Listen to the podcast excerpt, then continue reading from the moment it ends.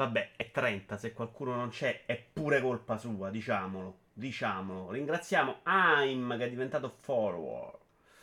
Uh, arriveranno, arriveranno. Se si spera che lo vedano, però, questa è la mia. Mm, ti crediti in forza, Bruce, 50 milioni. Uh, dicevo, la, la, il problema, cioè Twitch che sta facendo un casino, è che probabilmente non vedono una sega. Questo mi preoccupa un pochino, onestamente, perché se lo vedono non sono arrivati loro, è pure colpa loro. Però il problema è che probabilmente non vedono una sega. Cioè, ha... io quando riapro una finestra Twitch in questo momento, cioè chiudo, ne apro un'altra e il canale addirittura non è live. Cioè, eccolo qua, ora ve lo faccio vedere. Ovviamente non ho preparato una sega perché, perché sì. Ma scusami, è eh, un commenta. Ok. Ah, non c'è monitor. Ok, perfetto. Eccolo qua, vedete, non è live il canale. Cioè, eh, credo che molti vedano questi. No, l'ho, uno l'ho cancellato, lo spezzone Yashi. Eh, l'ho cancellato quando me l'hai detto, però erano due, non quattro. Cioè, vedete, que- ecco, adesso è arrivato live. No, in realtà è un video vecchio questo. Ah, sì, sono, sono io che sto facendo vedere cose. Eh, attenzione, fantastico. È partito l'effetto a stream. È bellissima questa cosa. Ah, mi sto eccitando. È bellissimo perché arriva quel secondo topo che l'apre e va a fondo, che è meraviglioso. Signori, abbiamo scoperto il segreto dell'universo con questa roba. Vabbè, però partiamo che c'è una certa, poi c'è la Juve, sapete che ci teniamo tutti un sacchissimo, questo è TFP Forum. Ok, le nomination 2021 dei TGA. Manca pure 5, però dai, qualcuno sta arrivando piano piano. Vedo adesso sono 15. Speriamo che piano piano questo problema si risolva. Io non ho votato, non ho letto neanche tutte le nomination, tranne quelle di cui si è chiacchierato molto. E ne faremo anche un po' di discussione.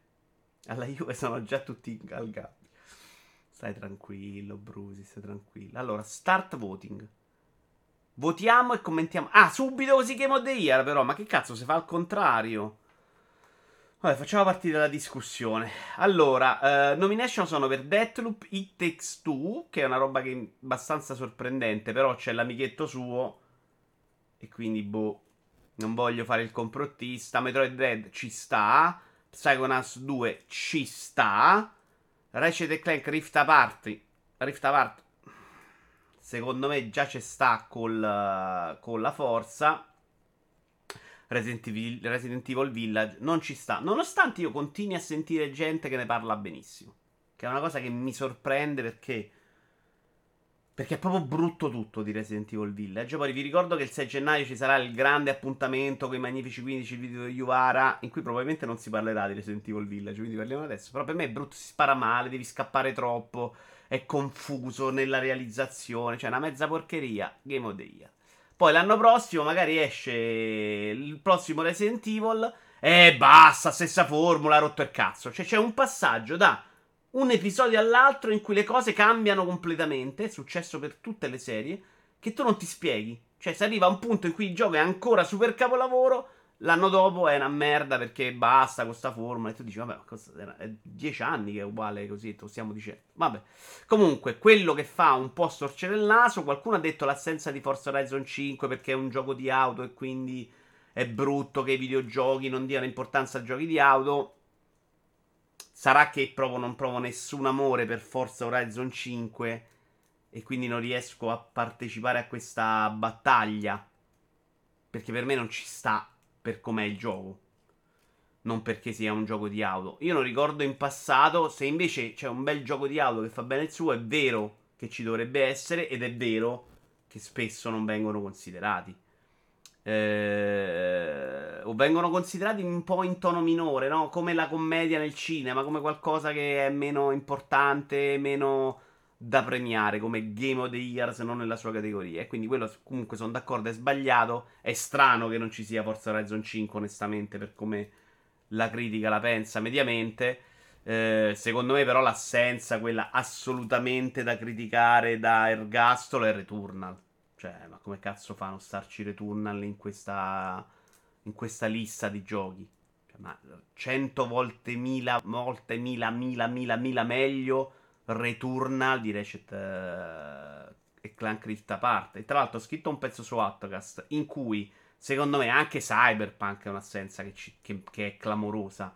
Ma nella vita dei videogiochi, ora Cyberpunk ha 2000 problemi. Sono anche di quelli che accetta, che dicono anche sì, vabbè, ma a parte i bug non è un gran gioco. Tutto quello che vuoi, ma è un gioco di un'ambizione e di una rappresentazione di un mondo che è due generazioni avanti. Cioè, quello va premiato nei premi, no? Che cazzo stiamo premiando? Ratchet e Clank che fa la stessa cosa, uguale, senza sbattersi, senza, far, senza un'idea, senza veramente nulla di particolare. Io continuo a non vedere la live, sebbene ogni tanto segnali che sei live Twitch. Ma stiamo proprio a parlare in due, quindi fatemi capire. Che palle, proprio. Veramente di tanto tempo adesso deve esserci questo problema. Sto dicendo delle cose super intelligenti, Brusi, confermo. Infatti sto parlando da solo, è un problema. Allora, io provo ad aggiornare, vediamo se viene. Però se aggiorno su questa finestra mi viene subito... La... Ma certo, il Maria, ma lo faccio proprio solo per te, guarda. Se invece metto qua, vedi, su questa finestra del browser non riparte. Parte dopo, vabbè, è partito subito stavolta. Però live qui non ci sono lo stesso. Boh. Vabbè. Vabbè, andiamo avanti se la recuperanno. Resident Evil e Ratchet abbastanza scandalosi qui dentro per me. Probabilmente sono i due favoriti. Sì, e secondo me... Beh, sai... Se devo votarne uno tra questi... Ti dico Deathloop perché quantomeno è molto originale. Uh, metto anche Metroid Dread lì a giocarsela. Psychonauts per gusto mio personale è un pochino sotto. Non sono di quelli che è uscito in modo incredibile. I Text 2, per quanto simpatico, per quanto idea carina, secondo me non ci deve neanche stare qua dentro, ragazzi. Per me non è sto progetto clamoroso. Cioè, forse su sei titoli ci puoi pure buttare se non esce niente nell'anno. Ma secondo me è uscita roba migliore. Cioè, qua dentro, secondo me, ci deve stare Inscription. Ci deve stare Lupiro. Quello che mi chiedevo nel pezzo di Outcast. Uh, era. Uh, cioè, come fa Inscription ad arrivare qua dentro? Non c'è nessuna possibilità al mondo di essere votato, no? Per quante. Se vai da una giuria, fai votare persone. Recet l'hanno giocato più persone, prende più voti. Inscription in una redazione se lo gioca quello chiuso dentro una cantina senza aria alle finestre. Però cazzo, Lupiro e Inscription ma cento volte meglio di sta roba, come idea, come verve, come fantasia, ma sia di Text 2 che di Ratchet Clank. Village lo considero proprio una merda, secondo me ci deve proprio stare qua dentro, è proprio una follia. Gli altri due sono giochi carini, Tanto li ho giocati tutti e sei questi della lista. 1, 2, 3, 4, 5 e 6. Sto cazzo, ragazzi. Cioè, avete qui veramente uno che, che può votare.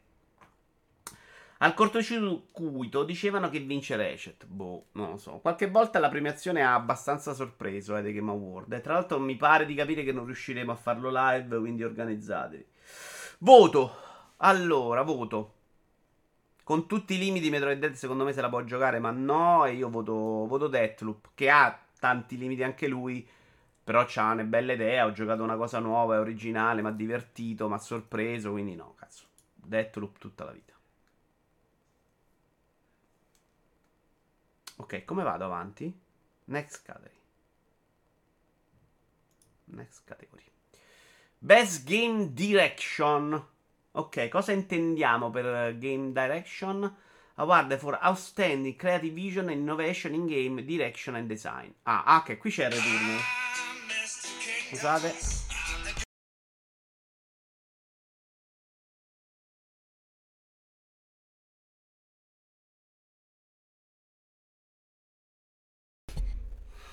Allora, No, non è la migliore regia, dai, la visione creativa, l'innovazione nel, nel uh, game design e direzione. E qui se la giocano ovviamente Returnal e Deathloop. Anche Psychonauts 2 un pochino qua, eh. Uh, però cazzo no, un voto a Returnal voglio darglielo, visto che non l'hanno messo nei top. È troppo bello Returnal. Innovazione in game direction and design, probabilmente se lo merita più Deathloop. Però voto Returnal perché Deathloop l'ho votato di là e lui non c'è. Next category. Votate anche voi, eh. Best Narrative for Outstanding Storytelling and Narrative de- Development in a Game. Mm. Qui non ho giocato tutti i giochi perché mi manca Life is Strange e non lo gioco manco sotto tortura. Devo dire che qua mi è piaciuto un po' di tutti. Qui sono. I text 2 qua secondo me ci sta assolutamente. Eh, come narrazione mi è piaciuta. Mi è piaciuta anche la storia, come la racconta. È un po' fiaba per bambini, però mi è piaciuta. Deathloop, i text 2, Guardiani della Galassia che mi è piaciuto. Però è proprio storia da film.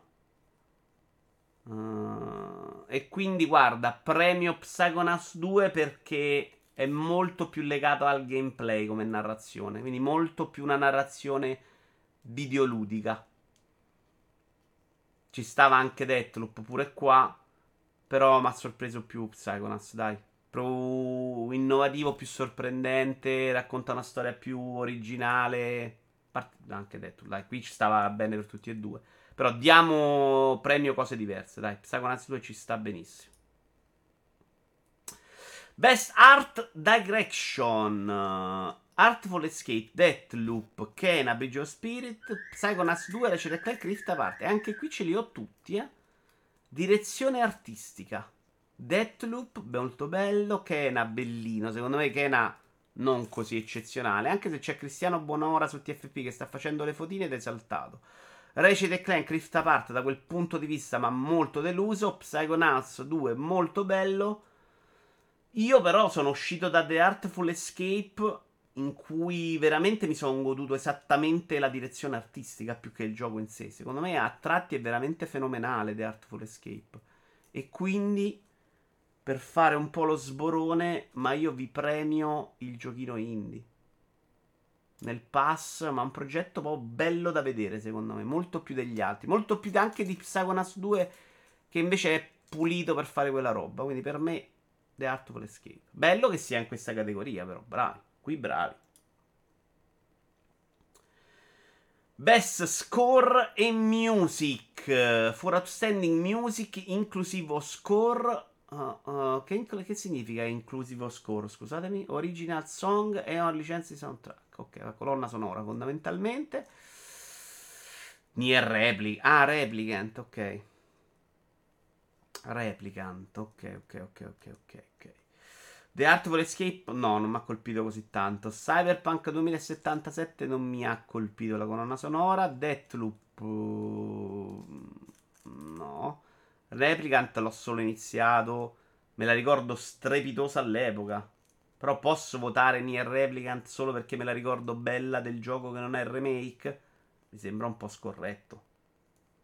Per quello che ho sentito Cyberpunk come host. Sai che non ho grandi ricordi della colonna sonora, Elma? Marvel, Guardiane della Galassia ci sta, però è proprio vincere facile. La colonna sonora, tutta musica anni 80, fa un po' quello che faceva Mafia, no? Prendi le migliori canzoni della storia della musica e butti dentro e hai fatto la gran colonna sonora, sono buono pure io.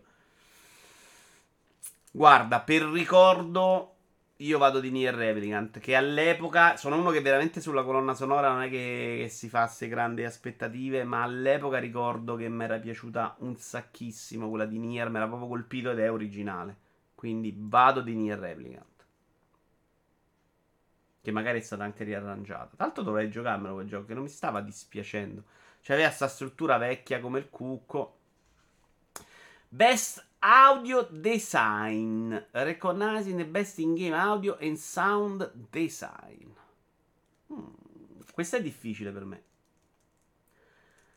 Deathloop, cioè parliamo di musica dei motori, musica delle armi e che cazzo lo so, della roba nell'ambiente. Boh.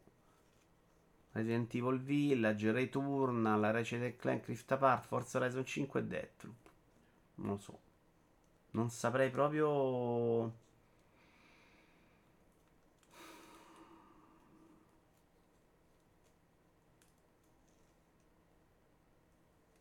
Dai, premio Returnal per, per, il suono delle armi, per sta roba che fa, per i rumorini quando trovi la roba nuova. Dai, però è una roba proprio complessa per me da votare. Eh. Assolutamente complessissima. Intanto vediamo se Twitch più o meno sta aggiornando qualcosa. Io continuo a non essere live sui canali. Eh, invece, sapete cosa voglio vedere? Se questo qui riporta alla live. Questo qui sì. riporta alla live. Sì, lo fa. Vabbè. Eh, boh, boh, boh, boh. boh. Abbiamo votato, andiamo alla next category. Sì, ci sono anche i soliti 5 giochi per ogni categoria. Comunque, al momento abbastanza sì, onestamente. Uh, best performance, sì, ma il problema del Maria è quello. Cioè, se la gente, il grosso, gioca quelli. Sai qual è il problema? Voti Lupiro, non lo conosce nessuno. Cioè, quanta gente si è giocata Lupiro? Quindi non dovrebbe essere una roba in cui vota il pubblico, secondo me, i premi. Dovrebbero fare una roba molto più. A parte che adesso anche gli Oscar votano la gente da casa. Però la roba in cui la selezione arriva in un altro modo è proprio difficile. Guarda, infatti, la mia risposta su atto è che proprio io non lo so come cazzo devi fare. Perché i videogiochi non sono. Non è che, che puoi fare come il cinema, no? A chi deve votare gli dici, guarda, questi sono i film. So 20 film, guardateli. E poi vota. Con i videogiochi, ma come fai? Lupiro ci ho messo 40 ore a finirlo. Erika Mori e Alex Chen, Life is Strange, non posso votarlo. Giancarlo Esposito e Antonio Castillo Far Cry 6. A me non è dispiaciuto, eh. Jason Kelly e Scolt Van in Deathloop. Però qua io che ti voto? Io ho giocato in italiano. Maggie Robertson e Lady Dimitrescu Resident Evil Village, secondo me mai nella vita. Ozoma Nagas, Juliana Blake in Deathloop. Senti, voto quello che mi ha colpito un po' di più. Secondo me vado per Far Cry 6. Banale. Giancarlo Esposito, ma secondo me fa assolutamente il suo. Non è vero che è terribile. Deathloop mi è piaciuto in italiano, ma lui non lo vedi mai, quindi senti solo la recitazione. Io ho sentito quella italiana. Ciao Splash, tutto male Twitch, sì, Splash, tutto male. Peccato perché questa cosa della votazione era molto carina da fare insieme. Che dobbiamo fare? Infatti sono un po' indeciso se continuare perché vedo proprio che non si sta risolvendo e non sta arrivando nessuno. Non so se abbia senso farcelo. Uh, dai, voto, vado a quello che posso votare io.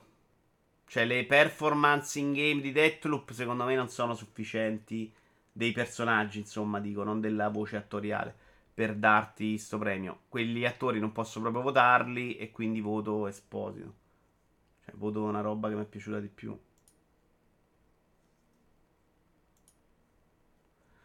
Games for Impact. Attenzione, qui ci sono categorie molto diverse, il Maria. For a thought-provoking game with a pro-social meaning or message. Allora, qui ne ho giocati una sega. Uno solo e non l'ho finito. Solo Cicori a Call of Tale non mi ha manco piaciuto. E abbiamo Before Your Eyes. Quindi questi sono i giochi eh, per il sociale fondamentalmente. Boyfriend Dungeon, Cicori, Live a Strange, To Colos, non Longeron. Non lo so. Non posso saltare un voto?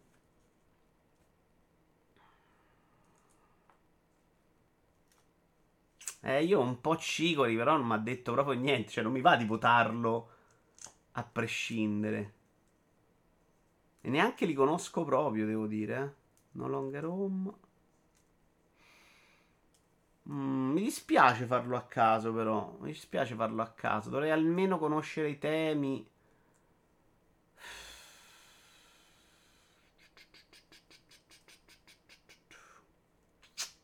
Vai, vado a simpatia, boyfriend angel. Per il coraggio. Che ti fidanzi con le spade, seriamente. Best Ongoing, i giochi del cazzo che non finiscono mai. Abbiamo Apex Legend, Final Fantasy XIV Online, Fortnite, Genshin Impact e Call of Duty Warzone. Scusate, mi serve un dato qui. Warzone quando è uscito la prima volta? 2020, non 2021. Perché se è uscito quest'anno, secondo me se lo deve prendere tutto il premio. Ma mi sembra che è 2020. Call of Duty Warzone. Come importanza, eh. 10 marzo 2020. 10 marzo 2020. Eh, ma ne ha vita allora. Mm, cioè, quest'anno ha semplicemente rifatto quello. Genshin Impact pure però è vecchio. Fortnite Apple Legend. Guarda, voto quello che mi fa meno schifo sulla carta, quindi Apex Legend. Sta categoria potevano chiamarla giochi che se non esistessero sarebbe un mondo migliore. Secondo me il Maria a te Apex Legend piacerebbe già un sacco, eh. Una roba molto tecnica per gente brava. Lo sottovaluti un po'. È chiaro che c'è questo meccanismo da mm, Battle Royale che se non ti piace, non ti piace. Eh? Oh, ah, ma c'è Inscription. Madonna, qui faccio una fatica immonda, porca troia.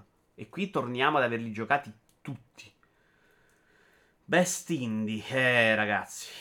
Qui si capisce anche quale sarà il mio voto sul Godi 2021. Perché non ci penso un secondo, in realtà, eh. Ci sono due giochi che stanno nella top 3 però uno mi proprio. Uno mi è piaciuto da morire, impazzito, bellissimo. Però Inscription quando è arrivato mi ha spaccato il cervello. Secondo me è proprio la roba per cui amo videogiocare. Cioè la roba che mi sorprende in continuazione, che mi stupisce, che non mi aspetto per niente. Che penso di giocarmi una cosa e ne arriva un'altra. Con una roba finale che, che veramente, secondo me, è realizzata oltre il AAA quindi per me il voto qui è facile. Però, a parte 12 Minutes, che invece non mi ha rotto il cazzo, secondo me poteva essere una bella idea, ma realizzata molto male. Sono anche molto di- deluso da 12 Minutes. Questi 4 molto, molto belli. Kena. Pare che abbiano sistemato il livello di difficoltà. Sai che vorrei quasi riprovare per vedere se hanno, cosa hanno aggiustato. Perché chi lo gioca adesso dice che non è un problema.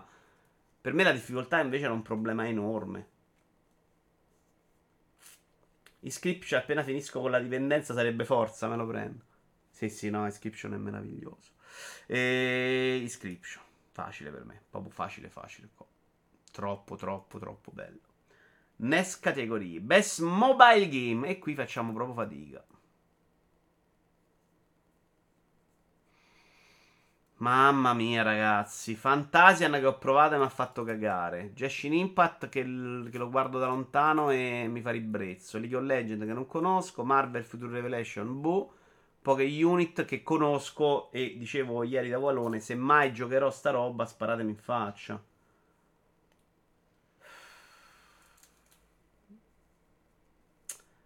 Elma, però mi dà fastidio votare male. Guarda, voto quello che in teoria potrei anche provare. Che non, sulla carta non mi fa schifo, mi fa schifo esteticamente. Però l'ho sent- ho sentito parlare bene e direi che forse un giorno una prova potrei farlo. Ciao Sippo, eh, oggi è chiusissima, oggi è solo per i migliori, Sippo. Che coglioni sta cosa. Ma guarda che la, la, la, la, statistica per cui succede nelle ore in cui faccio le cose, che mi dà molto fastidio che le cose succedano, è, è quasi incredibile. Cioè, per quante live sto facendo adesso. Fantasia solo per il ricordo di Sakaguchi. Sì, è vero, ci ho pensato di dare il voto in quel senso, Brusin. Però no, perché se, se, è una porcata, no. Poi porcata non lo so, l'ho giocato tre minuti. Però sembrava un progettino proprio da due soldi. E devo dire che Apple Arcade è diventata una roba inguardabile. Cioè, una roba bella già distrutta. Best Community Support. Recognize a game for outstanding community support, transparency and responsiveness, inclusive of social media activity and game up. E che cazzo ne so. Nome Sky, Destiny 2, Apex Legends. Guarda, Community premio nome Sky perché la gente che se lo sta giocando da 42 anni ha rotto veramente il cazzo tanto del suo gioco e c'è talmente affezionata che merita il mio voto community. Quindi anche Brusim è per Nome Sky. Vabbè, la community di Nome Sky secondo me se l'è meritato, cazzo. Ci ha creduto sempre. Anche quando non era da crederci. Allora, l'innovazione nell'accessibilità è presentata by Chevrolet. E Chevrolet ci vuole mandare una macchina, ce la prendiamo.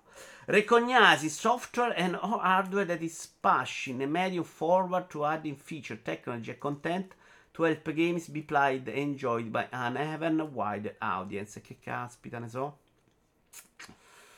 Non mi ricordo, non le ho guardate le opzioni, porca miseria. Allora, The Last of Us 2 ve lo ricordo che aveva 700.000 opzioni. Di questi che ho giocato... The Veil? Ah, The Veil... No, non mi ricordo qual è The Veil. Forse sì e mi aveva fatto cagare però. E li ho giocati 4. E sai che non lo so?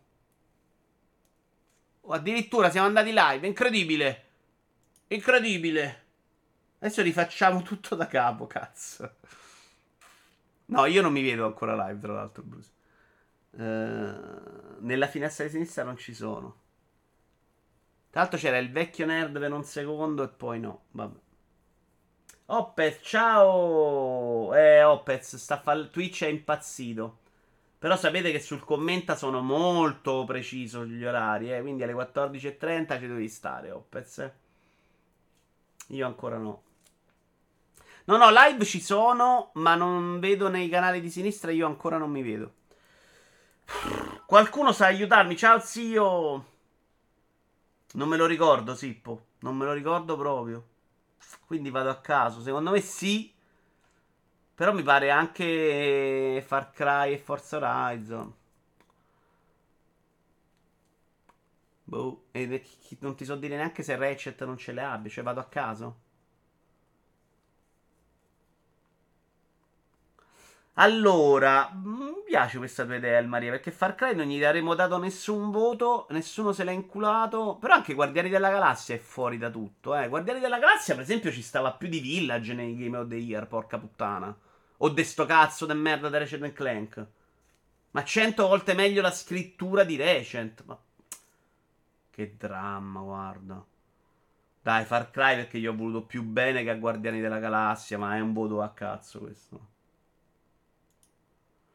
Next category. Best War.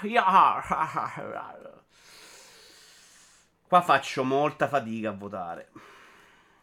Ma Hitman 3 è VR solamente PlayStation, vero? Allora, questo non posso giocarlo. Credo, in realtà, forse c'è anche per Rift, non lo so. Questo lo sto giocando adesso e non mi sta dicendo moltissimo. Questo lo guardo, mi fa cagare, però dicono che sia la roba migliore del mondo. Vabbè, votiamo l'Enego 2 sulla fiducia molto a caso qua. No, Sippo, non c'è stato Best RPG. Dovrebbe arrivare a breve anche su PC. Hitman 3, allora aspetto a giocarmelo, zio. Si giocava tutto in VR, vero? Non erano delle missioni a parte. Allora aspetto. L'altro hanno detto un secondo anno, sono andati benissimo. Best Action Game, Back for Blood che non ho ancora provato, Chivalry 2 che non ho provato, Deathloop sì, Far Cry 6 e Returnal. Vabbè, Action Game, cazzo, tutta la vita Returnal. Ma non scherziamo. Ma non scherziamo. No, zio, dai, Returnal è più bello. Cioè, possiamo stare a sindacare se Returnal non è in action. Ciao, Damian. Oh, sta arrivando la gente comunque, finalmente. Maledizione. Ragazzi, vi siete persi tutto il meglio in realtà abbiamo fatto solo sta cosa dei TGA, abbiamo fatto 15 categorie e abbiamo fatto un po' la critica grossa alle 5 nomination. Magari quello ne riparliamo come siete arrivati un po' di più. Comunque, no, action se devo scegliere tra Far Cry e Returnal, tutta la vita Returnal, però Far Cry mi è piaciuto un sacco. Next. Best Action Adventure for the best action adventure game con mini combat with transversal and puzzle. Ok. Che combina l'azione con i puzzle. Però Metroid Dread che puzzle combina. Psychonauts 2, Ratchet no, Village no. Uh, se la giocano Metroid, Psychonauts 2 e Guardiani della Galassia che però lo faccio fuori perché i puzzle fanno veramente cagare di Marvel Guardiani della Galassia. È proprio Qui c'è da usare questo personaggio, usa questo personaggio e vai avanti. Uh, Metroid Dread, se ce lo facciamo entrare in questa cosa dei puzzle, secondo me si vince a mani basse su Psychonauts. Ripeti i voti inserendoli nel foglio di lavoro condiviso sul canale Discord. Nah. Troppa fatica. Eh, Metroid Dread. Qui dai, ci sta, ci sta. Sulla mancanza di Forza 5 tra le nomination, ieri Greco diceva che le nomination gliele hanno inviate quando Forza era ancora sotto recensione prima di uscire. Sì, quello che dicevo io, sì, perché per me è l'ultimo dello scandalo. Cioè, lo scandalo è Returnal, non è mai Forza 5, secondo me. È strano che non ci sia. Probabilmente, visto che c'è Village, ci deve anche stare. Un Ratchet ci deve anche stare. Sì, sì, c'è nello sport Splash, in altre pure, anche in quella audio accessibilità. Però per me lo scandalo è Returnal. Best role playing. Attenzione, attenzione. Perché qua entriamo in un campo minatissimo. Ho giocato solo Cyberpunk, che secondo me di RPG non ha abbastanza. Uh, da esterno, Taylor Rise, no. Scarlet Nexus, no. Se la giocano Monster Hunter Rise e Shin Megami Tensei 5. Qui voto veramente senza saperlo, ma con la cosa che Monster Hunter Rise potrei addirittura giocarlo Shin Megami Tensei 5 mai nella vita.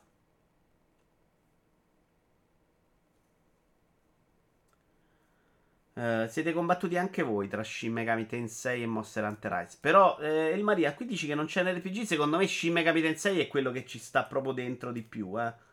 Come RPG. Anzi, farò proprio quel voto là. Cioè, secondo me Monster Hunter metterlo come RPG è proprio una forzatura importante. Mentre Shin Megami Tensei, per quello che ho capito io, è un RPG proprio, no? Ah, JRPG, sì, hai ragione. Vabbè, JRPG non contano come RPG. Cazzo, se, se me la fai RPG non JRPG fa fatica. Cioè, è buono solo Cyberpunk. Non capisco il perché tu non voglia giocarlo. È molto simile a Persona più difficile. Perché me l'avete sp- spaventato questa roba della difficoltà. A me non fa schifo niente eh, sulla carta, Sippo. Mi sembra però. A parte che con Persona il mio rapporto è combattuto, eh. Non ho tempo adesso, quindi non ho neanche escluso che possa giocarlo. Però mi avete messo un po' paura sulla trama che è molto più pazza. E sulla difficoltà. Eh. Sapete che a me non piace la difficoltà. Se lo so prima, io la evito. Eh, a volte ci capito dentro come Kena, ma è colpa loro. Dai, votiamo sulla fiducia Shin Megami Tensei. Lo dedico a Sippo e agli altri. Ciao Matte, benvenuti chi è arrivato adesso. Purtroppo Twitch c'è nemica oggi. Best Fighting. Attenzione, qui altro campo in cui sono veramente impedito. Demon Slayer, Kimetsu no Yaba, uh, The Inokami Chronicles, che non conosco. Galtiger Strive, lo conosco e mi piace un, cazz- un cazzino, un casino esteticamente. Melty Blood non lo conosco. Nigel Dawn Saldown Brawl mi sembra brutto anche da questa immagine. Victor Fighter 5 Ultimate Showdown è bellissimo, però c'ha pure 800 anni e basta scopasse vecchie. Quindi qua per me è facile. Guilty Gear Strive. Se vince Rice mandiamo un'autobomba in sede di GA. Ma tu l'hai finito, Sippo, perché Pada l'ha mollato. Io l'ho mollato, volevo riprenderlo, eh, Perché a me non ha fatto schifo quello che ho giocato. Lì è veramente... L'errore è stato andare su TFP Forum, dove della gente completamente pazza che non si stanca di fare 6.000 ore a Borderlands diceva ammazza che coglioni qua non se ne può più. Mi sono proprio spaventato. Eh, sulla difficoltà mi confermi i problemi o hanno sistemato, Sippo? Sì, Joseph, siamo live da un sacco di tempo, già da 40 minuti. Vabbè, Galtier che è bellissimo, ragazzi. Cioè, esteticamente è una roba bellissima. Una roba di quelle che mi viene tipo Dragon, mi viene voglia di comprarlo e non sapere anche se non ci so giocare. Best Family! E qua secondo me è pro... Oddio, ci hanno messo Super Mario 3D World. Oh, che a me è piaciuto molto comunque. Uh, for the best game appropriate for family play, inspective on zero platform. Mario Party Superstar non giocato. I Text 2 giocato. New Pokémon Snap non conosco. È quello delle foto. Tra l'altro non mi sono neanche informato poi se è bello o no. Eh no, veri 10. Io sto 41 minuti e 20 secondi. Super Mario 3D World, molto bello. Bowser Fury. Tra l'altro devo rigiocarmi in 3D World. Sai che appena finisco Mario Golf mi rigioco 3D World su Switch? Stanotte stavo comprando OLED. Mi spaventa solo il passaggio dei salvataggi di Animal Crossing. Non l'avrei fatto stanotte. Perché mi ha rotto un po' il cazzo questo. Non ho riscontrato problemi della difficoltà, ma la seconda parte è abbastanza una palla. L'endgame invece si combatte solo e mi è piaciuto. Ma mi hanno detto che alla fine c'hai 70 ore di filmati, sì. Parliamo di Tales of Arise. Vabbè, ci proverò ad andare avanti. Dai. WarioWare invece mi ha proprio deluso. Perché pensavo che con i personaggi potessero creare della roba un po' diversa, ma proprio la struttura, per come è pensato, è proprio un giochino di far sempre quella roba con un tasto, a prescindere dal personaggio. Quindi, boh, si poteva costruire un po' meglio. Il mio gioco preferito in questi 5 è Super Mario 3D World, più di Text 2 perché è più bello. E Bowser Fury. Tra l'altro a me era piaciuto anche su un sacco 3D World, quindi proprio mi piace molto più di Odyssey la formula di questi 2D mezzi 3D. Cioè mi piace molto più di facciamo il gioco in cui la gente scava per terra e trova la luna. Però premiamo i Text 2 perché mi è piaciuto, perché è molto bello da giocare in coop, perché è una roba che possono giocare anche i non giocatori. E quindi come family voto i Text 2, dai.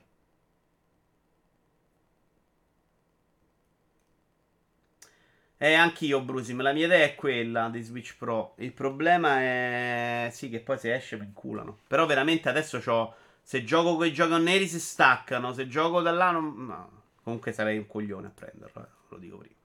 Best Sim Strategy. Qui difficile per me. Ma Evil Genius 2, scusate, come cazzo ci fa a stare dentro che non è uscito? È uscito. Ciao, Doctor. Age of Empire 4. Conosco, ma non ho giocato. Mi manca Inscription. Ah, stra- strategia. Ma Fly Simulator non è nemmeno di quest'anno, ragazzi. Scusa, ma che cazzo c'entra sta cosa dentro? Cioè, come ce l'hanno infilato Flight Simulator? Facciamo finta che simulazione vada tutto bene. Ma esce l'anno scorso, tutta la vita.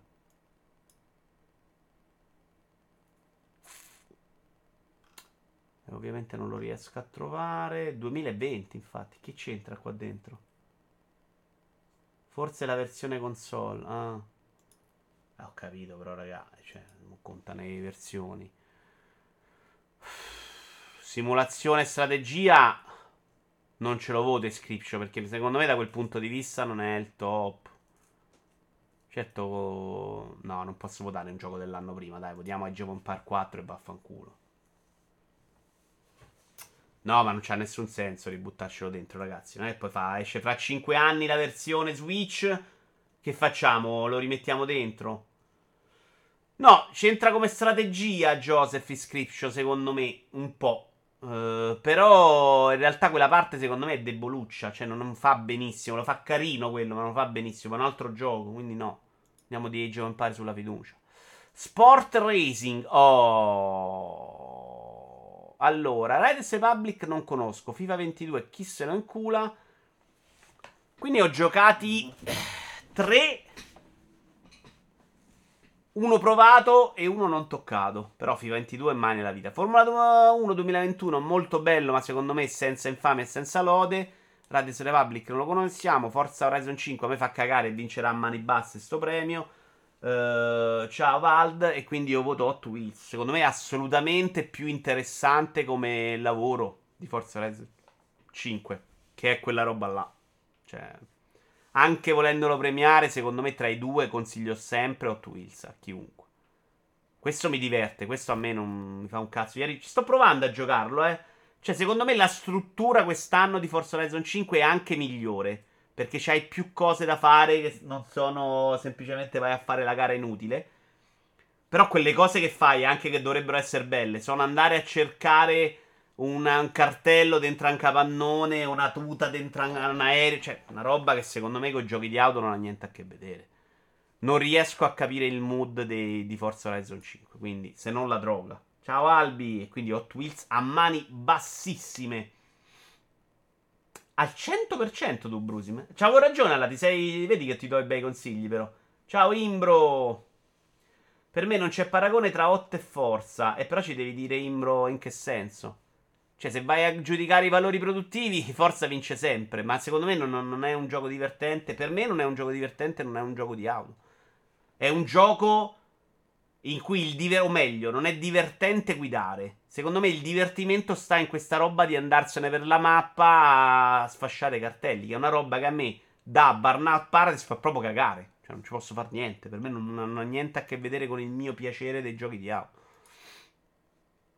Best multiplayer. Back for Blood. Now, Knockout City che non se lo sta inculando più nessuno leggevo oggi. Monster Hunter Rise New World Valheim It Takes Two. Uh, allora, pure qui entriamo in un campo molto più difficile da votare per me. Valheim lo voterei per l'importanza, anche se io l'ho guardato e mi ha fatto cagare e non capisco perché è bello, però capisco se, se un gioco è importante secondo me può anche meritare il premio, se ha un impatto sull'industria. Gli eventi sono divertenti, bah Doctor, dipende quali, cioè dipende quali come, non tutto. Sì sì, ma infatti secondo me è un gioco che può piacere molto di più a chi non ama i giochi di guida, perché non è un gioco di guida. Rise solo perché il multi funziona bene per essere su Switch. Eh, però io sì, dovrei andare a fidarmi di voi qua. New World mi faceva cagare a guardarlo. Monster Hunter Rise o i Tech 2 rientrano dentro. Una Cat City pure mi hanno detto è super divertente, però non l'ho nemmeno provato. Senti, mi voto l'unico che ho giocato. Perché comunque c'ha del bel cooper- è una bella cooperazione in cui ti devi coordinare un po', dai, per me va questo. Quando uscirà su PC voterò Monster Hunter Rise. E tra l'altro, però, quando esce su PC Monster Hunter Rise non va mai a finire le categorie. Flight Simulator ce l'hanno messo con la forza.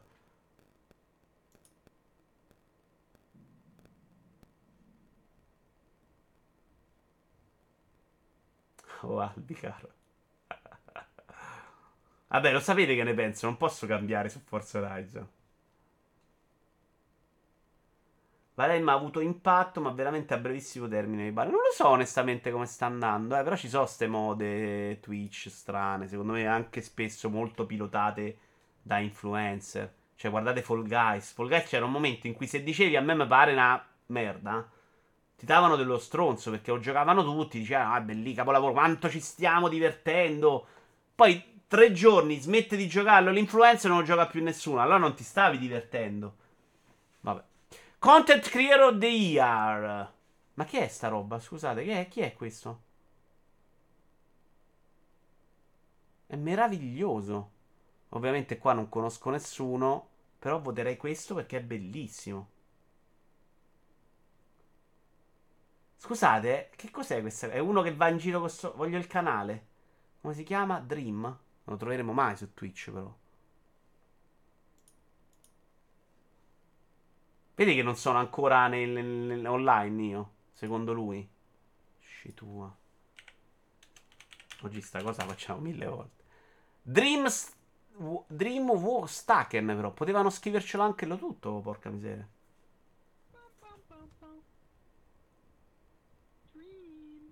George. I'm going live. I'm going live. No, you're not. I'm literally live right now.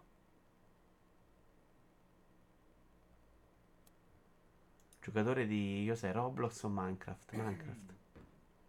Ah, but I all of a sudden feel like a No, non posso votare sta roba, Wow. ragazzi. Mi piace l'icona, ma non posso farci. Allora, andiamo a vedere Fusli. Fuslie. Ah, questa guarda, guarda quanto facciamo giornalismo qua. Nel sorriso trovato da dove. Ah, multiversus. Ma che cazzo dici? Fuslie. Fuslie. Eccola qua. Un milione di follower. Questa fa i soldi, raga. Questo è quello che lei ci fa vedere come il meglio. Ah, ma è giapponese, non sembrava dalla foto.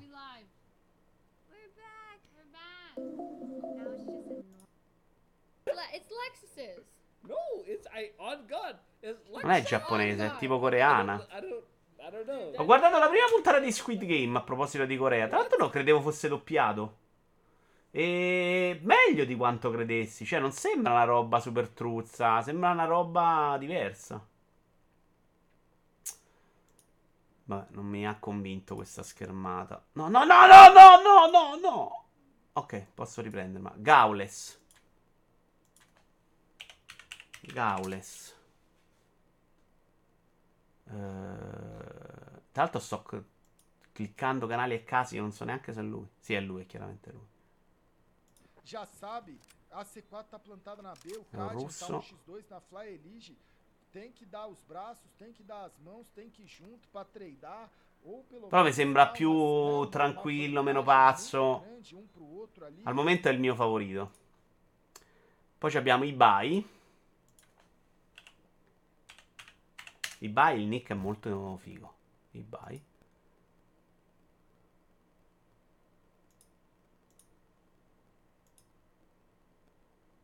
Box, que está pato adelante. Todo lo contrario. He jugado al anterior, Dios mío. A veces es mejor matar normal y punto. Y esta nave igualmente hay mucho tripulante, bueno. Ay, hemos perdido, ¿no, chicos? O sea, hay dos impostores. Estamos bien, ¿no? Sí, creo que sí. Sí, sí, nosotros, o sea, tú ten en cuenta una cosa, ¿vale? Vedi quanto Tienen ci un tengo a glitch votare que es bene, para no? pasar la fase de líneas mucho más tranquilitos. Sì, vabbè, questo è chiaramente uno che tenga fa del lavoro e se gioca llegar a roba. Ha senso, però non mi ha convinto. Cioè, qui non dovrebbero mettere una roba che mi convince a restare, porca miseria. Guardate la mia di clip, è fantastica. Grefg. Grefg che mi sembra più giovane, più sul pezzo, eh. Ci credo.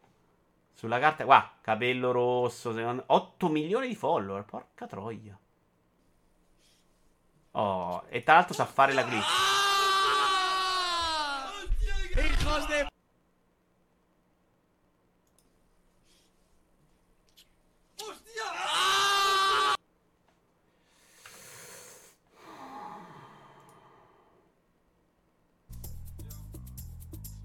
¡Hijos de Ma perché bacia? È tutta una roba di darsi baci Mario. a cazzo. Y le sale un comodín como.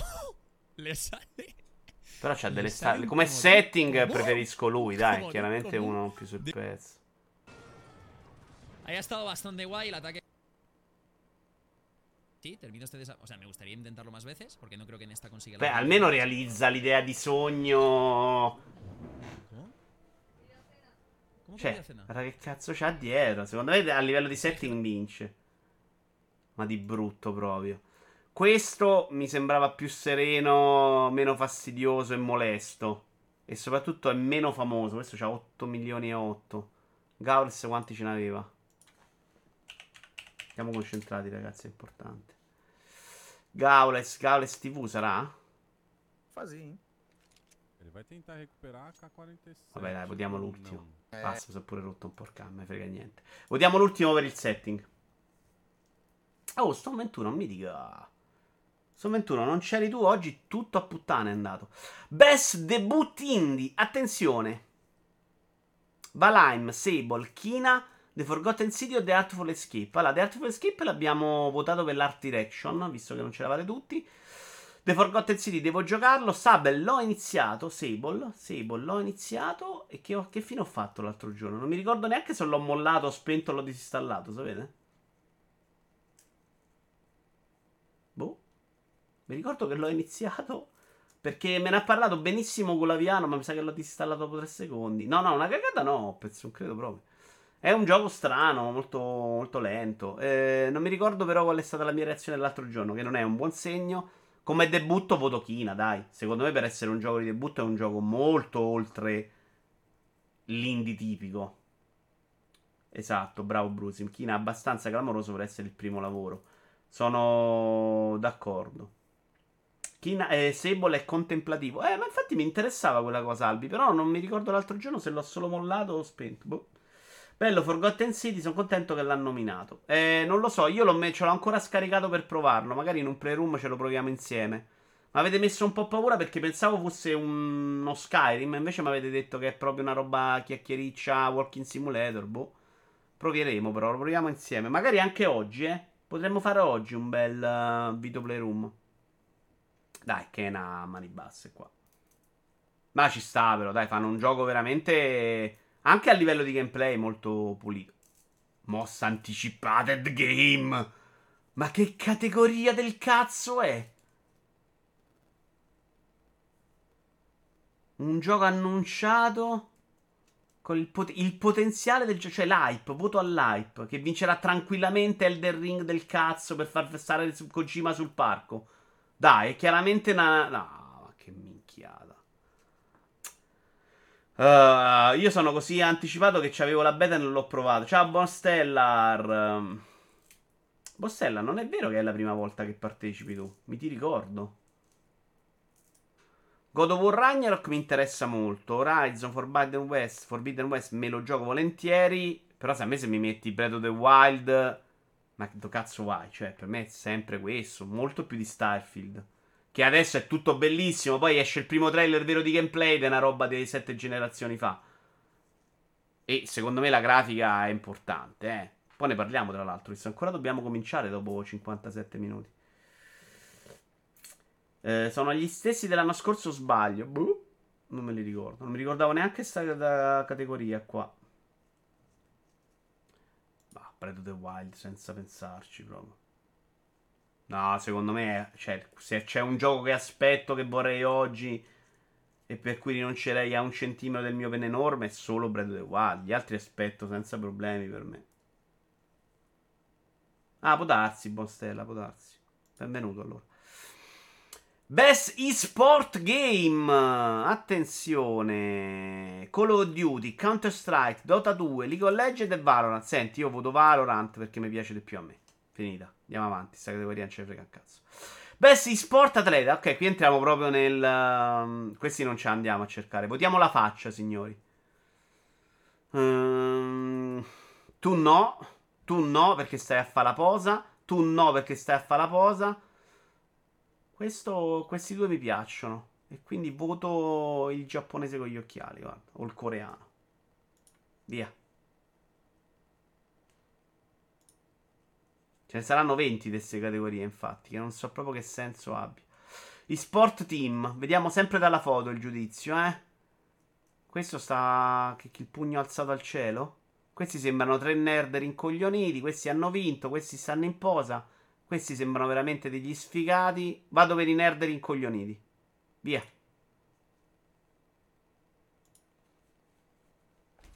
Ancora i sport coach, che cogliomberi. Eh, giovane, giovane, faccia molto seria, faccia sbarazzina, giacca e cravatta.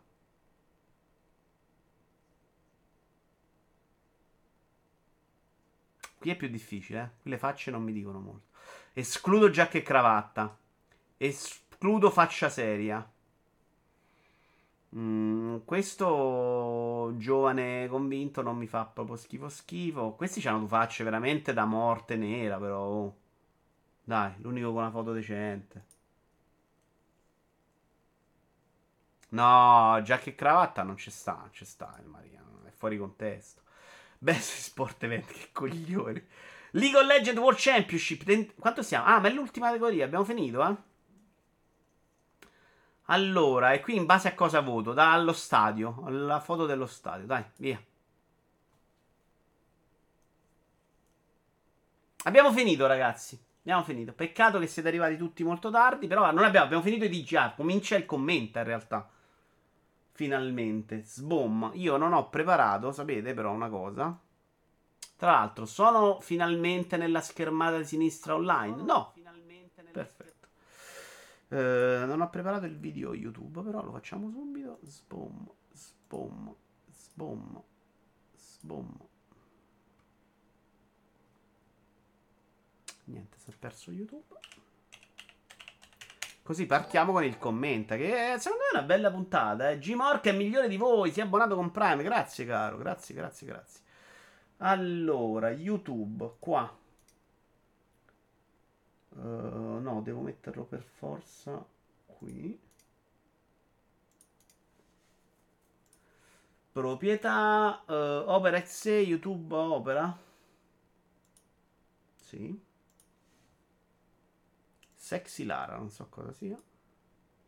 Che però è messa malissimo per qualche motivo. Eh, commenta. Perché ho le bande? Perché si è messo... Non è la modalità cinema? Sarà il video? Sì, era il video. Ok, posto così. Siamo pronti. Grande ritmo, siete arrivati a tutti. Vabbè, alla fine vi siete persi solo una parte del DGA che era carino da fare insieme, ma pazienza. Forza Horizon 5, l'esclusione dai codi, vedi come ci attacchiamo però, eh, dei TGA 2021 discredita l'intera industria per Jets Corden. Notizia presa da multiplayer.it. Uh, Jazz Corder di Windows Central, l'esclusione di Forza Horizon 5 dalla categoria dei Goti discredita l'intera industria dei videogiochi e mostra l'evento per quello che è, ossia mero marketing travestito. Allora, che sia mero marketing travestito, sono assolutamente d'accordo. Cioè, secondo me l'industria dei videogiochi tutta dovrebbe assolutamente crearsi una roba seria per premiare i videogiochi ogni anno. Non lasciarlo fare a Keeley perché se fa lo sponsor e se fa le robe sue. Secondo me quella è proprio la dimostrazione che il settore deve crescere, che non riesce ancora a darsi una struttura unita dall'alto. Poi ne parliamo anche dopo rispetto alla preservazione. Quindi su quello sono stato d'accordo. Che sia l'esclusione di Forza 5 un problema. Tra l'altro dice Brusi, ma anche perché al momento del voto non c'erano con le date, cioè ci possono essere tanti motivi. Eh, l'altro è che a me non sembra una tragedia. Eh, ripeto, visto che sono arrivati molti adesso, secondo me la tragedia vera è l'esclusione di Returnal, mai quella di Forza Horizon 5. Che i giochi sportivi in linea di massima abbiano meno rispetto è assolutamente vero. Eh, è giusto? Non è giusto? Non è giusto. Eh, meriterebbero più rispetto. Non è vero. Sai cosa dice lui? Aspetta, lo dice dopo. Per Corden e DG hanno mostrato per l'ennesima volta che c'è un pregiudizio contro i giochi sportivi, quelli mobile e tutto ciò che non ricalca certi modelli che i videogiochi hanno mutuato da Hollywood. Ed è vero, questo secondo me è abbastanza innegabile. Cioè, che ci sia il pregiudizio sui giochi mobile non sono d'accordo. Cioè, mh, sì e no. Secondo me i, i pregiudizi dei giochi mobile spesso se li fanno proprio da soli. Cioè, è uscita veramente poca roba che meritava di andare a vincere un Godi mobile nella storia dell'universo. Uh, che ci possa essere qualche sportivo, sì, tipo un Gran Turismo, una cosa che possa cambiare il mondo, sì. Però vi dico, secondo me il Gran Turismo di oggi, per quanto bello, non fa mai una roba sbalorditiva. Quello che doveva vincere il premio, e di GA non c'erano, era il Gran Turismo 1 che uscì all'epoca. Che era completamente fuori di testa e di rottura da tutto l'universo se quel Gran Turismo non avesse vinto un TGA, beh, avrei detto sì, ha ragione, c'è un pregiudizio schifo. Però non ce l'abbiamo la controprova. Quale gioco incredibile sportivo è uscito che secondo me avrebbe dovuto vincere il Goti? Le nomination comunque le fa la stampa, sì, lo so, lo so, lo so. Ne abbiamo parlato prima, Doctor. Ne parlo anche su Autocast, un articolo che deve uscire. Secondo me è difficile anche capire quale può essere la logica, perché mi sono andato a cercare di leggere il regolamento degli Oscar ed è complessissimo il modo in cui arrivano le candidature, film, cioè c'è proprio gente che li propone, loro decidono. Dopodiché vengono scelte le nomination, vengono dati a sti critici divisi per categorie e gli dicono questi sono 30 film, vota. Tu 30 film te li vedi in 4 mesi, in 3 mesi? 30 videogiochi, no. 30 videogiochi la gente non li gioca in un anno, io li gioco e pochi altri. Quindi come fai a dare un giudizio sereno? Avete visto prima le categorie, molte le abbiamo dovute votare per un video guardato, che secondo me non è mai il modo giusto. Quindi, boh. Eh, il problema è che questa cosa che fa? Penalizza un'iscription, che secondo me invece deve giocarsela come Goti. È l'indie che viene molto penalizzato, perché qual è il momento in cui l'indie riesce ad arrivare? Nel momento in cui per qualche motivo Hades prende successo e finisce là in mezzo. E se lo giocano tante persone. Questa è una cosa che il pass secondo me può molto aiutare. Perché dà comunque più spazio a tanti. a tanti giochi che prima non si cagava nessuno. Ma un gioco, secondo me, clamoroso come Superland non viene mai preso in considerazione perché in una redazione se l'è giocato uno. Gli altri non sanno nemmeno cos'è, non si sono andati neanche a guardare il video. Inscription se lo giocano uno e uno sa che cos'è. Eh, e quindi, cioè, di che stiamo a parlare? Come fa ad arrivarci? Non ci arriva mai. Arriva solo nella categoria indie. Forza Horizon, secondo me, ci può arrivare, ma secondo me Forza Horizon, anche come quinto episodio, non sconvolge l'industria. Però ditemelo se vi viene in mente un titolo clamoroso sportivo, eh. Io metterei tra i codi anche Forza 6 sulla fiducia. Uh, Forza 5 ha poca forza, semplicemente il genere non rientra tipicamente nei codi, quindi i racing ci sono entrambi. Eh, sto pensando agli Yashi. Però secondo me quello che ci deve entrare è proprio il primo Gran Turismo. Un uh, Outrun. Quello ci può entrare. Secondo me non ci può entrare Gran Turismo 8. Perché fa Gran Turismo. Cioè, qual è la, l'innovazione, l'in, la qualità incredibile che porta all'industria. Anche facendo finta che Forza Horizon 5 sia un gioco clamoroso. Basta vedere che la categoria è sportivo racing insieme. Quello, tra l'altro, Opez è una roba che secondo me è dettata dal fatto che ne escono proprio pochi ormai di racing e di sportivi. Sta dicendo che se o sei l'avventura narrativo indie rivelazione non ti nomina nemmeno. E questo è assolutamente vero. Soprattutto il fatto del. l'avventura narrativa hollywoodiana. Cioè, il The Last of Us è uno che se la gioca sempre di più perché fa esattamente quello a cui il pubblico è abituato e che il pubblico. C'è quella parte di narrazione molto eh, sperimentata, molto conosciuta che si capisce. Ma Returnal per arrivare a Matto, Smat, ce l'ha una narrazione. Di Scripture ce l'ha una narrazione. Non è la cassina, ma ce l'ha. Corden non lo conosco io, Albi. Uh, Returnal meritava, forse è un'esclusione che ci può stare. Forse è un'esclusione che ci può stare. Matte, visto dentro Ratchet e Resident Evil Village, no. E questo torniamo al discorso di Corner. Cioè, Ratchet perché è là dentro? Perché graficamente se ne è parlato un sacco e perché fa quel tipo di narrazione. Forza no. Altrimenti Forza, come gioco che fa le stesse cose, ma cento volte meglio di Ratchet. Cioè, ma di che stiamo a parlare? e fa un mondo incredibile. Cioè, secondo me sono imparagonabili. E non mi piace Forza. E mi sono divertito più con Ratchet, no? Però Forza è di un altro livello rispetto a Ratchet. Però Forza Ratchet ha le cutscene e allora lo premiano di più. E questo è assolutamente vero ed è sbagliato. Lo diceva ieri Serino, i TGA sono lo specchio di una stampa che non fa nulla per elevarsi dal pensiero comune, ma anzi è il perfetto specchio dei gusti dell'utenza del momento. Sì, sì, assolutamente vero. Sono, sono stra d'accordo. Eh, oppure c'è un altro limite, però, cioè che è quello. A parte che la critica sì, è quella roba là, ma la, la, nel mondo videoludico la differenza fra critica e utenza non è così eh, esagerata. Cioè, il critico cinematografico è uno che si è andato a guardare i film del Novecento, ha studiato, diciamo quelli bravi, eh. Il critico videoludico è uno che ha cominciato a giocare quando era giovane, ha 40 anni adesso, 35-40 e parla di quella roba. Il giocatore che spesso parla di videogiochi, ha fatto lo stesso cammino. E non c'è stata sta parte di studio. Dove io ho difeso la critica invece nel rapporto della stampa e nelle capacità di vedere oltre. Che è una cosa che però succede con quelli bravi, non con tutti. Mm, e però non, non, vedo come risolverla. Cioè, ti metti lì e fai come fa il cinema. Cioè, votiamo il film che non si è visto nessuno. Ci sono dei giochi bellissimi che neanche io conosco. Lo mettiamo nei 5. Chi te lo vota? Chi è che decide che quel film. Se non te lo giochi, il film te lo vai a vedere e te lo giochi. La critica dovrebbe andarsi a vedere e giocarsi per forza i 5 giochi che vota. Oppure gli metti insieme The Last of Us, Forza, Ratchet e il quinto indie non se lo inculano. Quindi non è così facile, eh. Sono d'accordo con te, Forza Horizon 5 è bello graficamente, ma niente di nuovo. Uh, potrebbe fare, si potrebbe fare lo stesso discorso con Ratchet, grande qualità tecnica, ma poco alto. Ma secondo me Borstella a livello di qualità tecnica, forza è una roba clamorosa. Ratchet no. Ed è anche molto meno ispirato e più banale. Io non riesco a capire il discorso Return. Non avevo mai giocato nulla di simile. Ma probabilmente il problema è la difficoltà. E scommetto che pochi recensori l'hanno finito. Però lì è un po' più strano. Perché la critica in realtà l'ha trattato benissimo. Cioè, Return mi stupisce proprio che non ci sia dentro. Perché non credo che lo abbiano giocato meno persone di quanto abbiano giocato un Village o un Ratchet Clank alla fine. Alla fine lo provano, l'hanno giocato in tanti.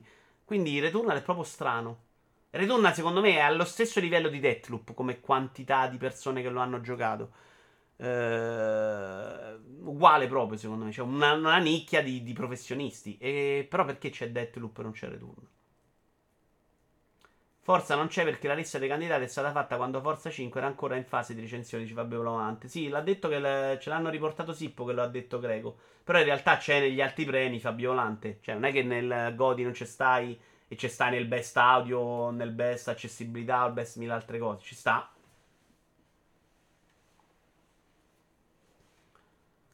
Uh, vabbè, bel discorso in realtà. Però io, mentre scrivevo questo articolo per Autocast, volevo dare una risposta. A dire, oh, facciamo questo sistema così in cui votano la critica. E non sono riuscito a trovare il modo di far venire fuori un gioco del genere. Cioè, a meno che non scegli 5 esperti e dici decidete voi tutto.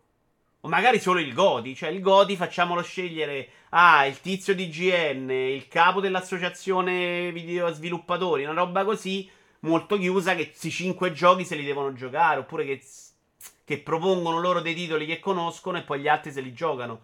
E arriviamo a una conclusione. Mi viene in mente solo una cosa così, cioè l'elite che giudica. Ma se devi riferirti al pubblico, possiamo discutere sì cosa ci deve stare nella nomination o no, ma poi non vince mai. Non la risolvi, alla generazione attuale, futura critica, mancherà tutta la base di videoludo. Non giocheranno mai titoli che hanno creato la BC del game design di molti generi perché troppo vecchi. Albi, non lo so se è quello il problema, però sai, perché io non credo che mh, Pac-Man o Bubble Bubble oggi siano così rilevanti per giudicare Forza Horizon 5. Cioè, sono interessanti per fare un professionista, cioè sono anche essenziali per fare un professionista, Albi.